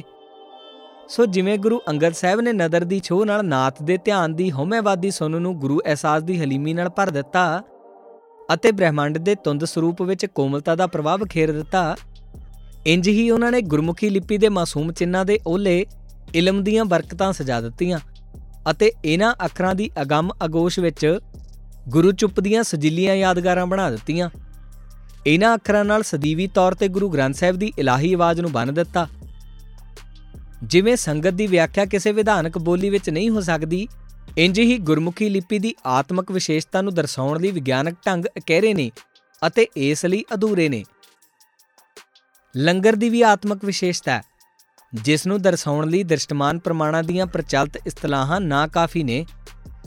ਜਦ ਕੋਈ ਦਿਸਦੀ ਨੁਹਾਰ ਗੁਰੂ ਅਹਿਸਾਸ ਦੀ ਤੀਬਰਤਾ ਨਾਲ ਜੁੜਦੀ ਹੈ ਤਾਂ ਇਸ ਦਿਸਦੀ ਨੁਹਾਰ ਦੇ ਅਚੇਤ ਹਿੱਸੇ ਨਾਲ ਇਸ ਗੁਰੂ ਅਹਿਸਾਸ ਦਾ ਲਤੀਫ ਨਕਸ਼ ਜੁੜਿਆ ਰਹਿ ਜਾਂਦਾ ਹੈ ਜਿਸ ਦੀ ਤਾਸੀਰ ਜਾਵਦਾਂ ਤਾਜ਼ਗੀ ਹੁੰਦੀ ਹੈ। ਗੁਰੂ ਅਹਿਸਾਸ ਦਾ ਦਿਸਦੀ ਨੁਹਾਰ ਨਾਲ ਜੁੜਿਆ ਲਤੀਫ ਨਕਸ਼ ਕਿਸੇ ਵੇਲੇ ਆਪਣੀ ਮੌਲਿਕ ਅਤੇ ਅਸਲੋਂ ਨਵੀਨ ਸ੍ਰਿਸ਼ਟ ਸਾਜਣ ਦੀ ਸਮਰੱਥਾ ਰੱਖਦਾ ਹੈ, ਪਰ ਆਪਣੀ ਬਖਸ਼ਿਸ਼ ਦਾ ਅਰੂਪ ਪ੍ਰਭਾਵ ਜ਼ਿੰਦਗੀ ਦੀ ਵੱਡੀ ਤੋਂ ਵੱਡੀ ਬੇਪਛਾਣਗੀ ਵਿੱਚ ਕਾਇਮ ਰੱਖਦਾ ਹੈ। ਅਸਾਂ ਕਿਹਾ ਕਿ ਗੁਰੂ ਅੰਗਦ ਸਾਹਿਬ ਆਪਣੀ ਪਿਆਰੀ ਸੰਗਤ ਵਿੱਚ ਵਿਸਮਾਦ ਨਕਸ਼ ਦਾ ਸਹਿਜ ਉਪਜਾ ਰਹੇ ਨੇ। ਇਹ ਵੀ ਇੱਕ ਕਰਾਮਾਤ ਸੀ, ਜਿਸ ਨਾਲ ਆਤਮਿਕ ਸੂਹਜ ਦਾ ਰਹੱਸਮਈ ਮੰਡਲ ਜੁੜਿਆ ਹੋਇਆ ਸੀ। ਪਰ ਵਿਸਮਾਦ ਨਕਸ਼ ਦੇ ਇਸ ਸੂਹਜ ਵਿੱਚ ਵਿਗਨ ਪਾਉਣ ਵਾਲੀ ਕੋਈ ਬਾਹਰਲੀ ਅਤੇ ਯੋਜਨਾ ਵਿੱਚ ਆਉਣ ਵਾਲੀ ਕਰਾਮਾਤ ਉਹਨਾਂ ਨੂੰ ਮਨਜ਼ੂਰ ਨਹੀਂ ਸੀ। ਇਸ ਤੋਂ ਅੱਗੇ ਕਰਾਮਾਤ ਦਾ ਦਾਰਸ਼ਨਿਕ ਪਰ ਗੁਰਮਤ ਅਨੁਸਾਰੀ ਪਹਿਲੂ ਬਿਆਨ ਕੀਤਾ ਹੈ। ਜੇ ਕਰਾਮਾਤ ਦਾ ਬਾਹਰਲਾ ਨਕਸ਼ ਨਿਰੋਲ ਅਚੰਭਾ ਹੈ, ਜੇ ਇਸ ਵਿੱਚ ਹਉਮੈ ਦੀ ਕੋਈ ਬਾਰੀਕ ਜਿਹੀ ਲਕੀਰ ਹੈ ਅਤੇ ਜੇ ਇਸ ਵਿੱਚ ਸੰਸਾਰੀ ਕ੍ਰੋਧ ਦੀ ਥੋੜੀ ਜਿਹੀ ਵੀ ਝਰੀਟ ਹੈ, ਤਾਂ ਯਕੀਨਨ ਉਹ ਇਸ ਕਰਾਮਾਤ ਨੂੰ ਨਾਮਨਜ਼ੂਰ ਕਰ ਦਿੰਦੇ ਨੇ। ਜੇ ਉਹਨਾਂ ਨੇ ਨਾਥਾਂ ਦੀ ਵਿਰਾਟ ਸੁਨ ਅਤੇ ਬਲੀ ਸਮਾਧੀਆਂ ਨੂੰ ਚੀਰਦੇ ਤਰਕ ਦੀ ਸ਼ਕਤੀਸ਼ਾਲੀ ਅਲੌਕਿਕਤਾ ਅੱਗੇ ਸੀਸ ਨਹੀਂ ਨਿਵਾਇਆ, ਤਾਂ ਆਪਣੀ ਪਿਆਰੀ ਉਮਤ ਨੂੰ ਵੀ ਇਸ ਮਾਰੂ ਭੁੱਲ ਵੱਲ ਨਾ ਜਾਣ ਦਿੱਤਾ। ਉਦੋਂ ਉਹਨਾਂ ਇਸ ਕਿਸਮ ਦੀ ਕਰਾਮਾਤ ਪ੍ਰਤੀ ਅਗਲੀਆਂ ਪਾਤਸ਼ਾਹੀਆਂ ਵਾਂਗ ਗਜ਼ਬ ਦੇ ਭੈਰਵ ਜਲਾਲ ਉਦੈ ਨਹੀਂ ਸਨ ਕੀਤੇ। ਬਸ ਇੰਜ ਹੀ ਰੋਸਾ ਕੀਤਾ। ਜਿਵੇਂ ਪਿਤਾ ਮਾਸੂਮ ਬੱਚਿਆਂ ਦੀ ਭੁੱਲ ਉੱਤੇ ਪਿਆਰ ਭਰੀ ਨਾਰਾਜ਼ਗੀ ਵਿਖਾਵੇ। ਭਾਈ ਜੀਵੇ ਦੀ ਬੇਟੀ ਨੇ ਤੂਫਾਨ ਨੂੰ ਥੰਮ ਲਿਆ, ਕਿਉਂਕਿ ਤੂਫਾਨ ਗੁਰੂ ਦੇ ਰਾਹ ਵਿੱਚ ਅਟਕਾਰ ਪਾ ਰਿਹਾ ਸੀ। ਪਰ ਇਸ ਤੂਫਾਨ ਨੂੰ ਠੱਲਣ ਵਿੱਚ ਬਲੀ ਕੰਧਾਰੀ ਦੇ ਪਹਾੜ ਨੂੰ ਥੰਮਣ ਵਾਲੇ ਗੁਰੂ ਨਾਨਕ ਸੱਚ ਵਾਲਾ ਪਾਕ ਜਜ਼ਬਾ ਨਹੀਂ ਸੀ, ਕਿਉਂਕਿ ਬੀਬੀ ਆਪਣੀ ਪਰਾਸ਼ਕਤੀ ਤੋਂ ਅਤ ਚੇਤਨ ਸੀ ਅਤੇ ਇਸ ਪਰਾਸ਼ਕਤੀ ਦੀ ਅਜ਼ਮਾਇਸ਼ ਵਿੱਚ ਹਉਮੈ ਦੀ ਸੂਖਮ ਜਹੀ ਤਾਰ ਸੀ। ਪਰਾਸ਼ਕਤੀ ਨਾਥ ਬਿਰਤੀ ਵਾਲੀ ਉਪਯੋਗਵਾਦੀ ਜਾਂਚ ਦੇ ਅਧੀਨ ਸੀ। ਸੋ ਗੁਰੂ ਅੰਗਦ ਸਾਹਿਬ ਦੀ ਦਰਗਾਹ ਵਿੱਚ ਬੀਬੀ ਦੀ ਕਰਾਮਾਤ ਮਨਜ਼ੂਰ ਨਾ ਹੋਈ। ਜਦ ਉਹਨਾਂ ਦੇ ਪਿਆਰੇ ਸਿੱਖ ਅਮਰਦਾਸ ਹੋਰਾਂ ਨੇ ਸ਼ਿਵਨਾਥ ਤਪੇ ਉੱਤੇ ਪਿੰਡੂ ਲੋਕਾਂ ਨੂੰ ਕਹਿਰ ਢਾਉਣ ਲਈ ਪ੍ਰੇਰਿਆ ਅਤੇ ਇਸ ਦੇ ਇਵਜ਼ ਵਿੱਚ, ਔੜ ਦੇ ਦਿਨਾਂ ਵਿੱਚ ਮੀਂਹ ਵਰਾਇਆ ਅਤੇ ਇੰਜ ਗੁਰੂ ਅੰਗਦ ਸਾਹਿਬ ਉੱਤੇ ਸ਼ਿਵਨਾਥ ਤਪੇ ਵੱਲੋਂ ਢਾਹੇ ਅਪਮਾਨ ਦਾ ਬਦਲਾ ਲਿਆ ਅਤੇ ਗੁਰੂ ਚੁੱਪ ਦੀ ਨਜ਼ਰ ਵੀ ਦਰਸਾਈ, ਤਾਂ ਗੁਰੂ ਅੰਗਦ ਸਾਹਿਬ ਉਦਾਸ ਹੋ ਕੇ ਖਾਨ ਰਜ਼ਾਦੇ ਪਿੰਡ ਚਲੇ ਗਏ। ਕਿਉਂਕਿ ਬਾਬਾ ਅਮਰਦਾਸ ਹੋਰਾਂ ਦੀ ਕਰਾਮਾਤ ਸੰਸਾਰੀ ਰੋਸ ਵਿੱਚੋਂ ਉਪਜੀ ਸੀ। ਮਨੁੱਖ ਦੇ ਸਵੈ ਵਿੱਚ ਭਾਵੇਂ ਤਾਂ ਦੁਨੀਆ ਕੀਆ ਵਡਿਆਈਆ ਦੀ ਖਾਸ ਮਾਲਕੀ ਦਾ ਜਜ਼ਬਾ ਹੋਵੇ, ਭਾਵੇਂ ਕਿਸੇ ਰੱਬੀ ਮਲਕੀਅਤ ਦਾ ਮਾਣ ਹੋਵੇ ਅਤੇ ਭਾਵੇਂ ਰਿੱਧੀਆਂ ਸਿੱਧੀਆਂ ਦੇ ਜ਼ੋਰ ਦੀ ਨਸ਼ੀਲੀ ਚੇਤਨਾ ਹੋਵੇ, ਪਰ ਕਿਸੇ ਵੀ ਐਸੀ ਅਵਸਥਾ ਵਿੱਚ ਉਸ ਦਾ ਕਰਾਮਾਤ ਕਰਨਾ ਠੀਕ ਨਹੀਂ, ਕਿਉਂਕਿ ਐਸੀ ਅਵਸਥਾ ਵਿੱਚ ਉਹ ਕਰਾਮਾਤ, ਕੀਰਤੀ, ਅਭਿਲਾਸ਼ਾ, ਸਾਧਾਰਨ ਰੋਸ, ਖੁਣਸ ਜਾਂ ਚਮਤਕਾਰ ਰਸ ਦੇ ਤੁੱਛ ਜਜ਼ਬਿਆਂ ਦੀ ਦੇਣ ਹੋਵੇਗੀ। ਸਿੱਖ ਕਰਾਮਾਤ ਗੁਰੂ ਸਮਾਧੀ ਦੇ ਸਹਿਜ ਵਿੱਚੋਂ ਉਪਜਦੀ ਹੈ। ਇਸ ਦਾ ਰਿਸ਼ਤਾ ਕਿਸੇ ਮੌਲਿਕ ਸੋਹਜ ਦਰਸ਼ਨ ਨਾਲ ਹੁੰਦਾ ਹੈ ਅਤੇ ਜ਼ਿੰਦਗੀ ਦੇ ਸੋਹਜ ਨੂੰ ਆਪਣੀ ਆਮਦ ਪਿੱਛੋਂ ਹੋਰ ਗਹਿਰਾ ਕਰ ਦਿੰਦੀ ਹੈ। ਸਿੱਖ ਕਰਾਮਾਤ ਕੋਈ ਵਿਧੀ, ਕੋਈ ਵਿਧਾਨ, ਪ੍ਰਦਰਸ਼ਨੀ ਜਾਂ ਸਵੈ ਦੀ ਹੋਮੈ ਪੂਰਤੀ ਅਤੇ ਤਸੱਲੀ ਲਈ ਬਣਾਈ ਹੋਈ ਸੁਗੜ ਤਦਬੀਰ ਨਹੀਂ। ਇਹ ਉੱਚੇ ਸਹਿਜ ਦੀ ਨਿਰਛਤ ਸ਼ਕਤੀ ਹੈ ਅਤੇ ਇਸ ਦੀ ਤਸਵੀਰ ਉੱਚੇ ਸਹਿਜ ਦੇ ਉਹਨਾਂ ਪੱਖਾਂ ਦੀ ਬਾਰੀਕੀ ਦਰਸਾਉਣ ਲਈ ਕਾਫੀ ਹੈ, ਜਿਹੜੇ ਕਿ ਚਰਿੱਤਰ ਵਜੋਂ ਉੱਪਰ ਪ੍ਰਕਿਰਤਕ ਨਹੀਂ। ਸਿੱਖ ਯਾਦ ਦੱਸਦੀ ਹੈ ਕਿ ਪੂਰੇ ਸ਼ਾਹ ਦੇ ਦਰਬਾਰ ਵਿੱਚ ਦੁਨੀਆ ਦਾ ਸ਼ਹਿਨशाह ਵੀ ਫਕੀਰਾਂ ਵਾਂਗ ਹਾਜ਼ਰ ਹੋਇਆ ਸੀ। ਜਿਸ ਤਰ੍ਹਾਂ ਹਮਾਯੂ ਦੀ ਰੋਹ ਰਹਾਣੀ, ਗੁਰੂ ਅਹਿੰਸਾ ਦੀ ਇੱਕ ਮੁਸਕਰਾਹਟ ਨਾਲ ਹਜ਼ੂਰ ਦੇ ਸਾਹਮਣੇ ਇਬਾਦਤ ਦਾ ਸਜਦਾ ਬਣ ਕੇ ਲੇਟ ਗਏ ਸਨ, ਉਸ ਦਾ ਪੂਰਾ ਜ਼ਿਕਰ ਤਾਂ ਕਿਤੇ ਅੱਗੇ ਚੱਲ ਕੇ ਆਵੇਗਾ। ਪਰ ਇੱਥੇ ਇਹ ਦੱਸ ਦੇਣਾ ਲਾਜ਼ਮੀ ਹੈ ਕਿ ਗੁਰੂ ਅਹਿੰਸਾ ਦੁਨੀਆਦਾਰੀ ਗਜ਼ਬ ਵੱਲ ਬਖਸ਼ਿਸ਼ ਭਰੀ ਹਲੀਮੀ ਦੀ ਨਿਗਾਹ ਉਦੋਂ ਹੀ ਕਰਦੀ ਹੈ, ਜਦੋਂ ਉਸ ਗਜ਼ਬ ਵਿੱਚ ਮਾਸੂਮੀ ਦੇ ਕੁਝ ਬੀਜ ਹੋਣ ਅਤੇ ਜਦੋਂ ਉਸ ਵਿੱਚ ਫਕੀਰ ਦੀ ਅਚੇਤ ਜਹੀ ਸੰਭਾਵਨਾ ਹੋਵੇ। ਜ਼ੁਲਮਾਂ ਦੀ ਮਾਣਮੱਤੀ ਕਚਹਿਰੀ ਵਿੱਚੋਂ ਜਲਾਦਾਂ ਦੇ ਬੇਰਹਿਮ ਬਾਰਾ ਹੇਠੋਂ ਸ਼ਹਿਨਸ਼ਾਹੀਆਂ ਦੀ ਰੰਗੀਨੀ ਵੱਲੋਂ ਅਤੇ ਬੇਸ਼ੁਮਾਰ ਕਰਮਕਾਂਡਾਂ ਦੇ ਹਜੂਮ ਵਿੱਚੋਂ ਫਕੀਰੀਆਂ ਕਾਫਲੇ ਬੰਨ ਕੇ ਗੁਰੂ ਚੁੱਪ ਵੱਲ ਆਉਂਦੀਆਂ ਨੇ ਅਤੇ ਗੁਰੂ ਦੀ ਸੰਗਤ ਦਾ ਦਰਜਾ ਹਾਸਲ ਕਰਦੀਆਂ ਜਾਂਦੀਆਂ ਨੇ। ਹਮਾਇੂ ਵੀ ਕਿਸੇ ਨਿਰਾਕਾਰ ਰਮਜ਼ ਵਿੱਚ ਗੁਰੂ ਅੰਗਦ ਸਾਹਿਬ ਦੀ ਜ਼ਾਹਰਾ ਅਤੇ ਨਾਲ ਹੀ ਗੁਰੂ ਸੰਗਤ ਦਾ ਕੋਈ ਅਣਟੁੱਟ ਅੰਗ ਸਮਝਣਾ ਚਾਹੀਏ।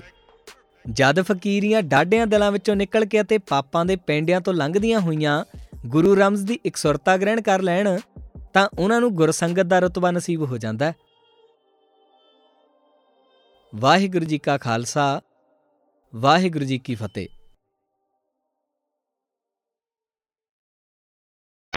ਆਖਰ ਭਾਈ ਬੁੱਢਾ ਜੀ ਨੇ ਸੰਗਤਾਂ ਦੀ 5-6 ਮਹੀਨੇ ਦੀ ਵਿਆਕੁਲਤਾ ਪਿੱਛੋਂ ਗੁਰੂ ਅੰਗਦ ਸਾਹਿਬ ਦੀ ਇਕਾਂਤ ਦੇ ਦਰਵਾਜ਼ੇ ਨੂੰ ਜਾ ਖਟਕਾਇਆ। ਗੁਰੂ ਸਾਹਿਬ ਨੇ ਸੰਗਤ ਦਾ ਦੀਦਾਰ ਕਰਕੇ ਉੱਤੇ ਦਿੱਤੇ ਕੁਝ ਸ਼ਲੋਕਾਂ ਨੂੰ ਵਨ-ਵਨ ਦੀਆਂ ਮਿੱਠੀਆਂ ਸੁਰਾਂ ਵਿੱਚ ਇੰਜ ਗਾਇਨ ਕੀਤਾ ਕਿ ਉਹਨਾਂ ਦੀ ਉੱਚਤਾ ਅਤੇ ਦੇਵੀ ਸੰਗੀਤ ਦੀ ਬਹੁ ਰਸਕਤਾ ਦਾ ਅਨੁਮਾਨ ਲਾਉਣਾ ਸਾਡੇ ਲਈ ਕਠਨ ਹੈ।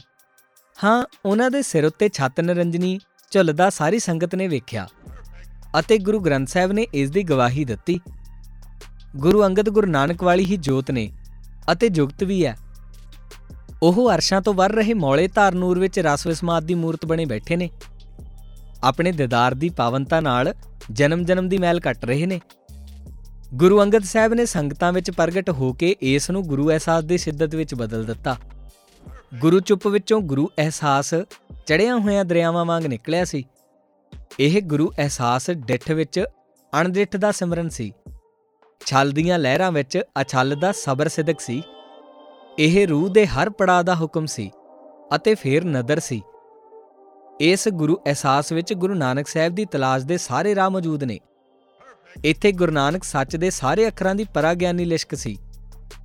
ਇਹ ਗੁਰੂ ਅਹਿਸਾਸ ਗੁਰੂ ਨਾਨਕ ਸਾਹਿਬ ਨੂੰ ਮਿਲਣ ਦੀ ਸਭ ਤੋਂ ਨਿਆਰੀ ਤਾਂਗ ਨਾਲ ਛਲਕ ਰਿਹਾ ਸੀ ਅਤੇ ਇਸ ਵਿੱਚ ਉਹਨਾਂ ਦੇ ਮੁਰੀਦਾਂ ਦੀ ਇੱਕ ਨੁਕਤੇ ਵੱਲ ਲੱਗੀ ਇੱਕੋ ਨਿਗਾਹ ਦਾ ਜ਼ੋਰ ਸੀ।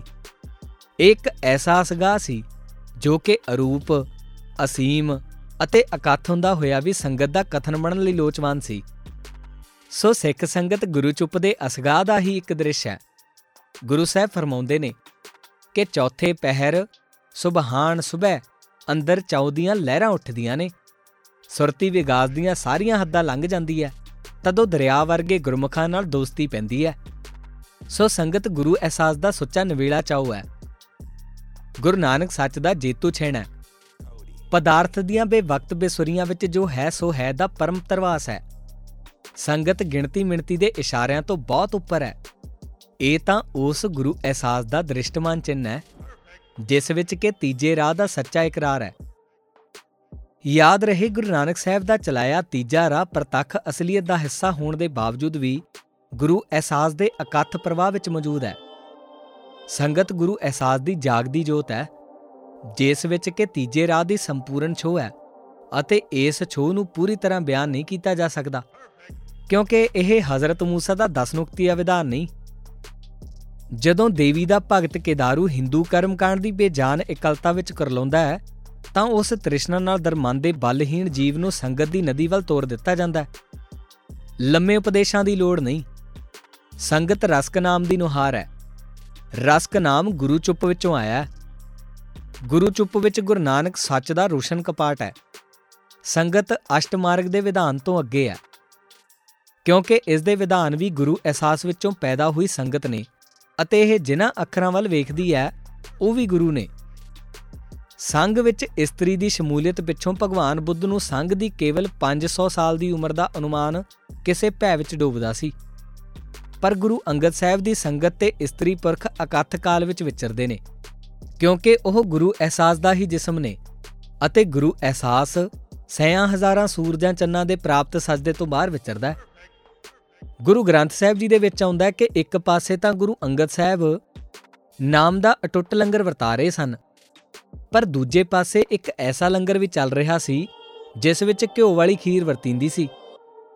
ਇਹ ਲੰਗਰ ਯਜ਼ਰਵੇਦ ਦੇ ਯੱਗ ਵਾਂਗ ਕੋਈ ਧਰਮ ਯੋਜਨਾ ਜਾਂ ਕਿਸੇ ਕਰਮਕਾਂਡੀ ਤਰਕ ਦੀ ਉਪਜ ਨਹੀਂ। ਇਸ ਪਿੱਛੇ ਸਧਾਰਨ ਪੁੰਨਦਾਨ ਦੀ ਉਪਯੋਗਵਾਦੀ ਬਿਰਤੀ ਵੀ ਕੰਮ ਨਹੀਂ ਕਰ ਰਹੀ। ਇਹ ਸੁਧਾਰਵਾਦੀ ਵਿਧੀ ਦਾ ਕੋਈ ਸਮਾਜਿਕ ਕ੍ਰਿਸ਼ਮਾ ਵੀ ਨਹੀਂ ਅਤੇ ਨਾ ਹੀ ਇਸ ਨੂੰ ਕਿਸੇ ਨਵੀਂ ਉੱਠੀ ਜਾਤੀ ਦਾ ਕ੍ਰਾਂਤੀਕਾਰੀ ਕਦਮ ਆਖਿਆ ਜਾ ਸਕਦਾ ਹੈ। ਸਗੋਂ ਲੰਗਰ ਡੂੰਗਾ ਗੁਰੂ ਅਹਿਸਾਸ ਹੈ। ਇਹ ਕਿਸੇ ਅਕਥ ਪ੍ਰਤੀਤੀ ਦਾ ਅੰਗ ਹੈ। ਇਹ ਕਿਸੇ ਰਾਜਸੀ ਜਾਂ ਸਮਾਜਿਕ ਪਵਿੱਤਰਤਾ ਦੇ ਅਧੀਨ ਨਹੀਂ। ਜਿਵੇਂ ਸਿੱਖ ਲਈ ਗੁਰਮੁਖੀ ਅੱਖਰ ਨੇ, ਲੰਗਰ ਵੀ ਸਿੱਖ ਲਈ ਯਾਦ ਦਾ ਉਸੇ ਤਰ੍ਹਾਂ ਦਾ ਅੰਗ ਹੈ। ਗੁਰਮੁਖੀ ਅੱਖਰ, ਸਿੱਖ ਦੇ ਪੰਜ ਨਿਸ਼ਾਨ ਅਤੇ ਸੰਗਤ ਸਾਰਿਆਂ ਪਿੱਛੋਂ ਇੱਕੋ ਹੀ ਗੁਰੂ ਅਹਿਸਾਸ ਹੈ। ਇਹ ਸਭ ਇੱਕੋ ਰੂਹਾਨੀ ਸੁਰਤਾਲ ਵਿੱਚੋਂ ਨਿਕਲੇ ਨੇ ਅਤੇ ਜਿਨ੍ਹਾਂ ਲੋਕਾਂ ਨੂੰ ਇਹ ਰੂਹਾਨੀ ਸੁਰਤਾਲ ਆਪਣੇ ਅਰੂਪ ਸੋਮਿਆਂ ਸਮੇਤ ਨਹੀਂ ਦਿਸਦਾ, ਉਹ ਲੋਕ ਇਹਨਾਂ ਵਿੱਚੋਂ ਉਪਯੋਗਵਾਦੀ ਅਰਥ ਲੱਭਣ ਦੀ ਕੋਸ਼ਿਸ਼ ਕਰਦੇ ਨੇ। ਅਸੀਂ ਆਖਰੇ ਸਾਂ ਕਿ ਲੰਗਰ ਪਿੱਛੇ ਕੋਈ ਬਹੁਤ ਹੀ ਗਹਿਰ ਗੰਭੀਰ ਗੁਰੂ ਅਹਿਸਾਸ ਹੈ। ਇਹ ਵੀ ਗੁਰੂ ਨਾਨਕ ਸੱਚ ਦੇ ਅਚਹਿਨ ਅਗੰਮੀ ਸੁਰਤਾਲ ਦੇ ਬਾਹਰਲੇ ਦ੍ਰਿਸ਼ਾਂ ਵਿੱਚੋਂ ਇੱਕ ਦ੍ਰਿਸ਼ ਹੈ, ਜਿਸ ਦੀ ਸਾਦਗੀ ਬੇਮਿਸਾਲ ਹੈ। ਗੁਰੂ ਅੰਗਦ ਸਾਹਿਬ ਦੀ ਗੁਰੂ ਚੁੱਪ ਵਿੱਚ ਵਿਰਾਗ ਦੀ ਅਥਾ ਫਕੀਰੀ ਸੀ, ਅੰਤਮ ਨਿਆਂ ਦੀ ਨਿਸੰਗ ਤਪਸ ਸੀ। ਪੂਰੇ ਨਾਮ ਦਾ ਜੋ ਹੈ, ਸੋ ਹੈ ਦਾ ਗਜ਼ਬ ਸੀ, ਅਤੇ ਗੁਰੂ ਬਖਸ਼ਿਸ਼ ਦਾ ਕੋਈ ਜ਼ਾਹਰਾ ਦਿਦਾਰ ਸੀ। ਪਰ ਇਹ ਗੁਰੂ ਅਹਿਸਾਸ ਖਾਲਸ ਕੁਦਰਤ ਦੀ ਕੋਈ ਅਪਕੜ ਕਰਾਮਾਤ ਸੀ। ਅਤੇ ਇਸ ਨੂੰ ਕਿਸੇ ਜ਼ਾਹਰ ਸਾਦਗੀ ਦੀ ਲੋੜ ਸੀ। ਲੰਗਰ ਨੂੰ ਇਸ ਜ਼ਾਹਰਾ ਸਾਦਗੀ ਦੇ ਸੈਂਕੜੇ ਅੰਗਾਂ ਵਿੱਚੋਂ ਇੱਕ ਅੰਗ ਆਖਿਆ ਜਾ ਸਕਦਾ ਹੈ। ਗੁਰੂ ਅੰਗਦ ਸਾਹਿਬ ਆਪਣੇ ਗੁਰੂ ਅਹਿਸਾਸ ਵਿੱਚੋਂ ਲਗਾਤਾਰ ਸੰਗਤ ਸਾਧ ਰਹੇ ਨੇ। ਭਾਵੇਂ ਉਹ ਅਸੀਸ ਦੇਣ, ਭਾਵੇਂ ਉਪਦੇਸ਼ ਦੇਣ, ਭਾਵੇਂ ਗੁਰਮੁਖੀ ਅੱਖਰਾਂ ਨੂੰ ਆਪਣੀ ਪ੍ਰਵਾਨਗੀ ਬਖਸ਼ਣ, ਭਾਵੇਂ ਲੰਗਰ ਚਲਾਉਣ ਅਤੇ ਭਾਵੇਂ ਹਮਾਯੂ ਨੂੰ ਆਪਣੀ ਫਕੀਰਾਨਾ ਲਹਿਜ਼ੇ ਵਾਲੀ ਅਹਿੰਸਾ ਦਾ ਸ਼ਮਸ਼ੀਰੀ ਪਰ ਵਿਸ਼ੇਸ਼ ਸਿੱਖ ਜੋਰ ਵਿਖਾਉਣ। ਉਹ ਗੁਰੂ ਚੁੱਪ ਦੀ ਅਸਗਾਰ ਨਿਰਲੇਪਤਾ ਤੇ ਪੂਰੇ ਸਾਹ ਹੀ ਨੇ।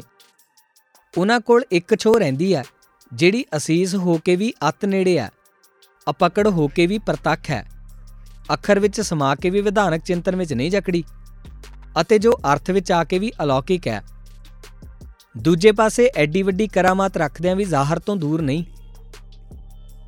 ਪ੍ਰਾਣਾਯਾਮ ਨਿਪੁੰਨ ਭਾਰੀ ਪਾਰੋ ਆਪ ਦਾ ਉਪਦੇਸ਼ ਸੁਣ ਕੇ ਵੇਦਾਂ ਦੇ ਮਿਥਿਹਾਸਕ ਰਚਨਹਾਰ ઋષਿ ਵੇਦ ਵਿਆਸ ਦੀ ਅਸ਼ਾਂਤੀ ਨੂੰ ਸਮਝ ਗਿਆ ਅਤੇ ਇਸ ਸੰਕਟ ਨੂੰ ਚੀਰਦਾ ਹੋਇਆ ਗੁਰੂ ਅਹਿਸਾਸ ਤੱਕ ਪਹੁੰਚ ਗਿਆ ਜਾਂ ਉਸ ਦਾ ਸਪਰਸ਼ ਪ੍ਰਾਪਤ ਕਰ ਲਿਆ।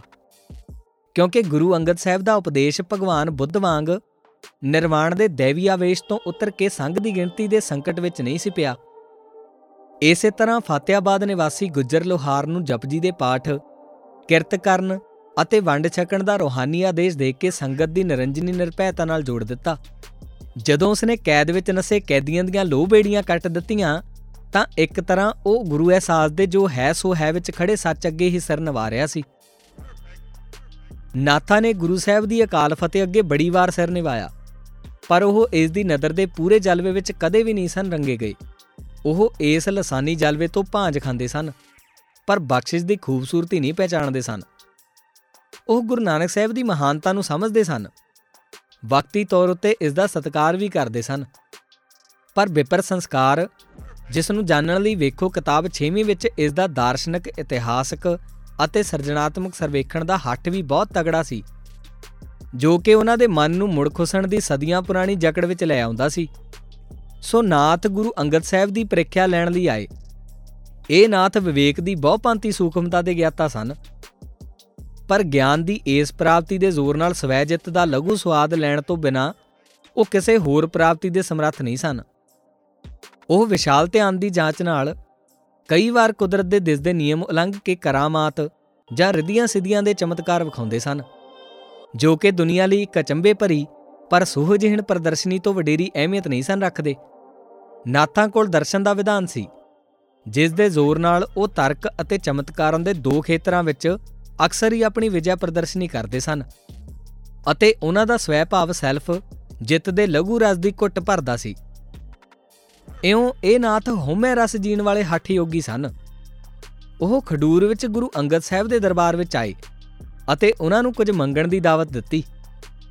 ਪਰ ਉਹ ਨਹੀਂ ਸਨ ਜਾਣਦੇ ਕਿ ਰੋਹਾਨੀ ਦਾਤਾਂ ਸੰਸਾਰੀ ਬਿਰਤੀ ਨਾਲ ਨਹੀਂ ਦਿੱਤੀਆਂ ਜਾਂਦੀਆਂ ਅਤੇ ਨਾ ਜਾਂਚ ਨਾਲ ਰੱਬੀ ਬਖਸ਼ਿਸ਼ਾਂ ਹੀ ਕੀਤੀਆਂ ਜਾਂਦੀਆਂ ਨੇ। ਅਤੇ ਨਾ ਪਰਦਿਆਂ ਪਿੱਛੋਂ ਅਸਲੀਅਤ ਤੱਕਣ ਸਮੇਂ ਸੰਸਾਰਕ ਪ੍ਰਦਰਸ਼ਨੀ ਸਜਾਈ ਜਾਂਦੀ ਹੈ। ਗੁਰੂ ਅੰਗਦ ਸਾਹਿਬ ਜੋ ਦਰਿਆਵਾਂ ਸਿਓ ਦੋਸਤੀ ਰੱਖਦੇ ਸਨ ਤਵਾਰੀ ਖਾਲਸਾ ਅਨੁਸਾਰ ਚਾਰ ਵਸਤਾਂ ਦੀ ਮੰਗ ਕਰਦੇ ਨੇ। ਮਨ ਦੀ ਗਰੀਬੀ, ਬੁੱਧੀ ਦੀ ਸਵੱਛਤਾ, ਚਿੱਤ ਦੀ ਇਕਾਗਰਤਾ ਅਤੇ ਹੰਕਾਰ ਦੀ ਨਿਵਰਤੀ। ਇੰਜ ਇਹ ਮੰਗ ਵੀ ਨਦਰ ਦੀ ਇੱਕ ਕੋਮਲ ਤਰੰਗ ਸੀ, ਕਿਉਂਕਿ ਜਦ ਨਾਥ ਅੱਖਾਂ ਮੀਟ ਕੇ ਮਹਾਸੁੰਨ ਵੱਲ ਜਾਣ ਲੱਗਾ ਤਾਂ ਚੌਂ ਕੁੰਟਾਂ ਵਿੱਚ ਉਸ ਨੇ ਗੁਰੂ ਅੰਗਦ ਸਾਹਿਬ ਦੀ ਦਰਗਾਹ ਵੇਖੀ।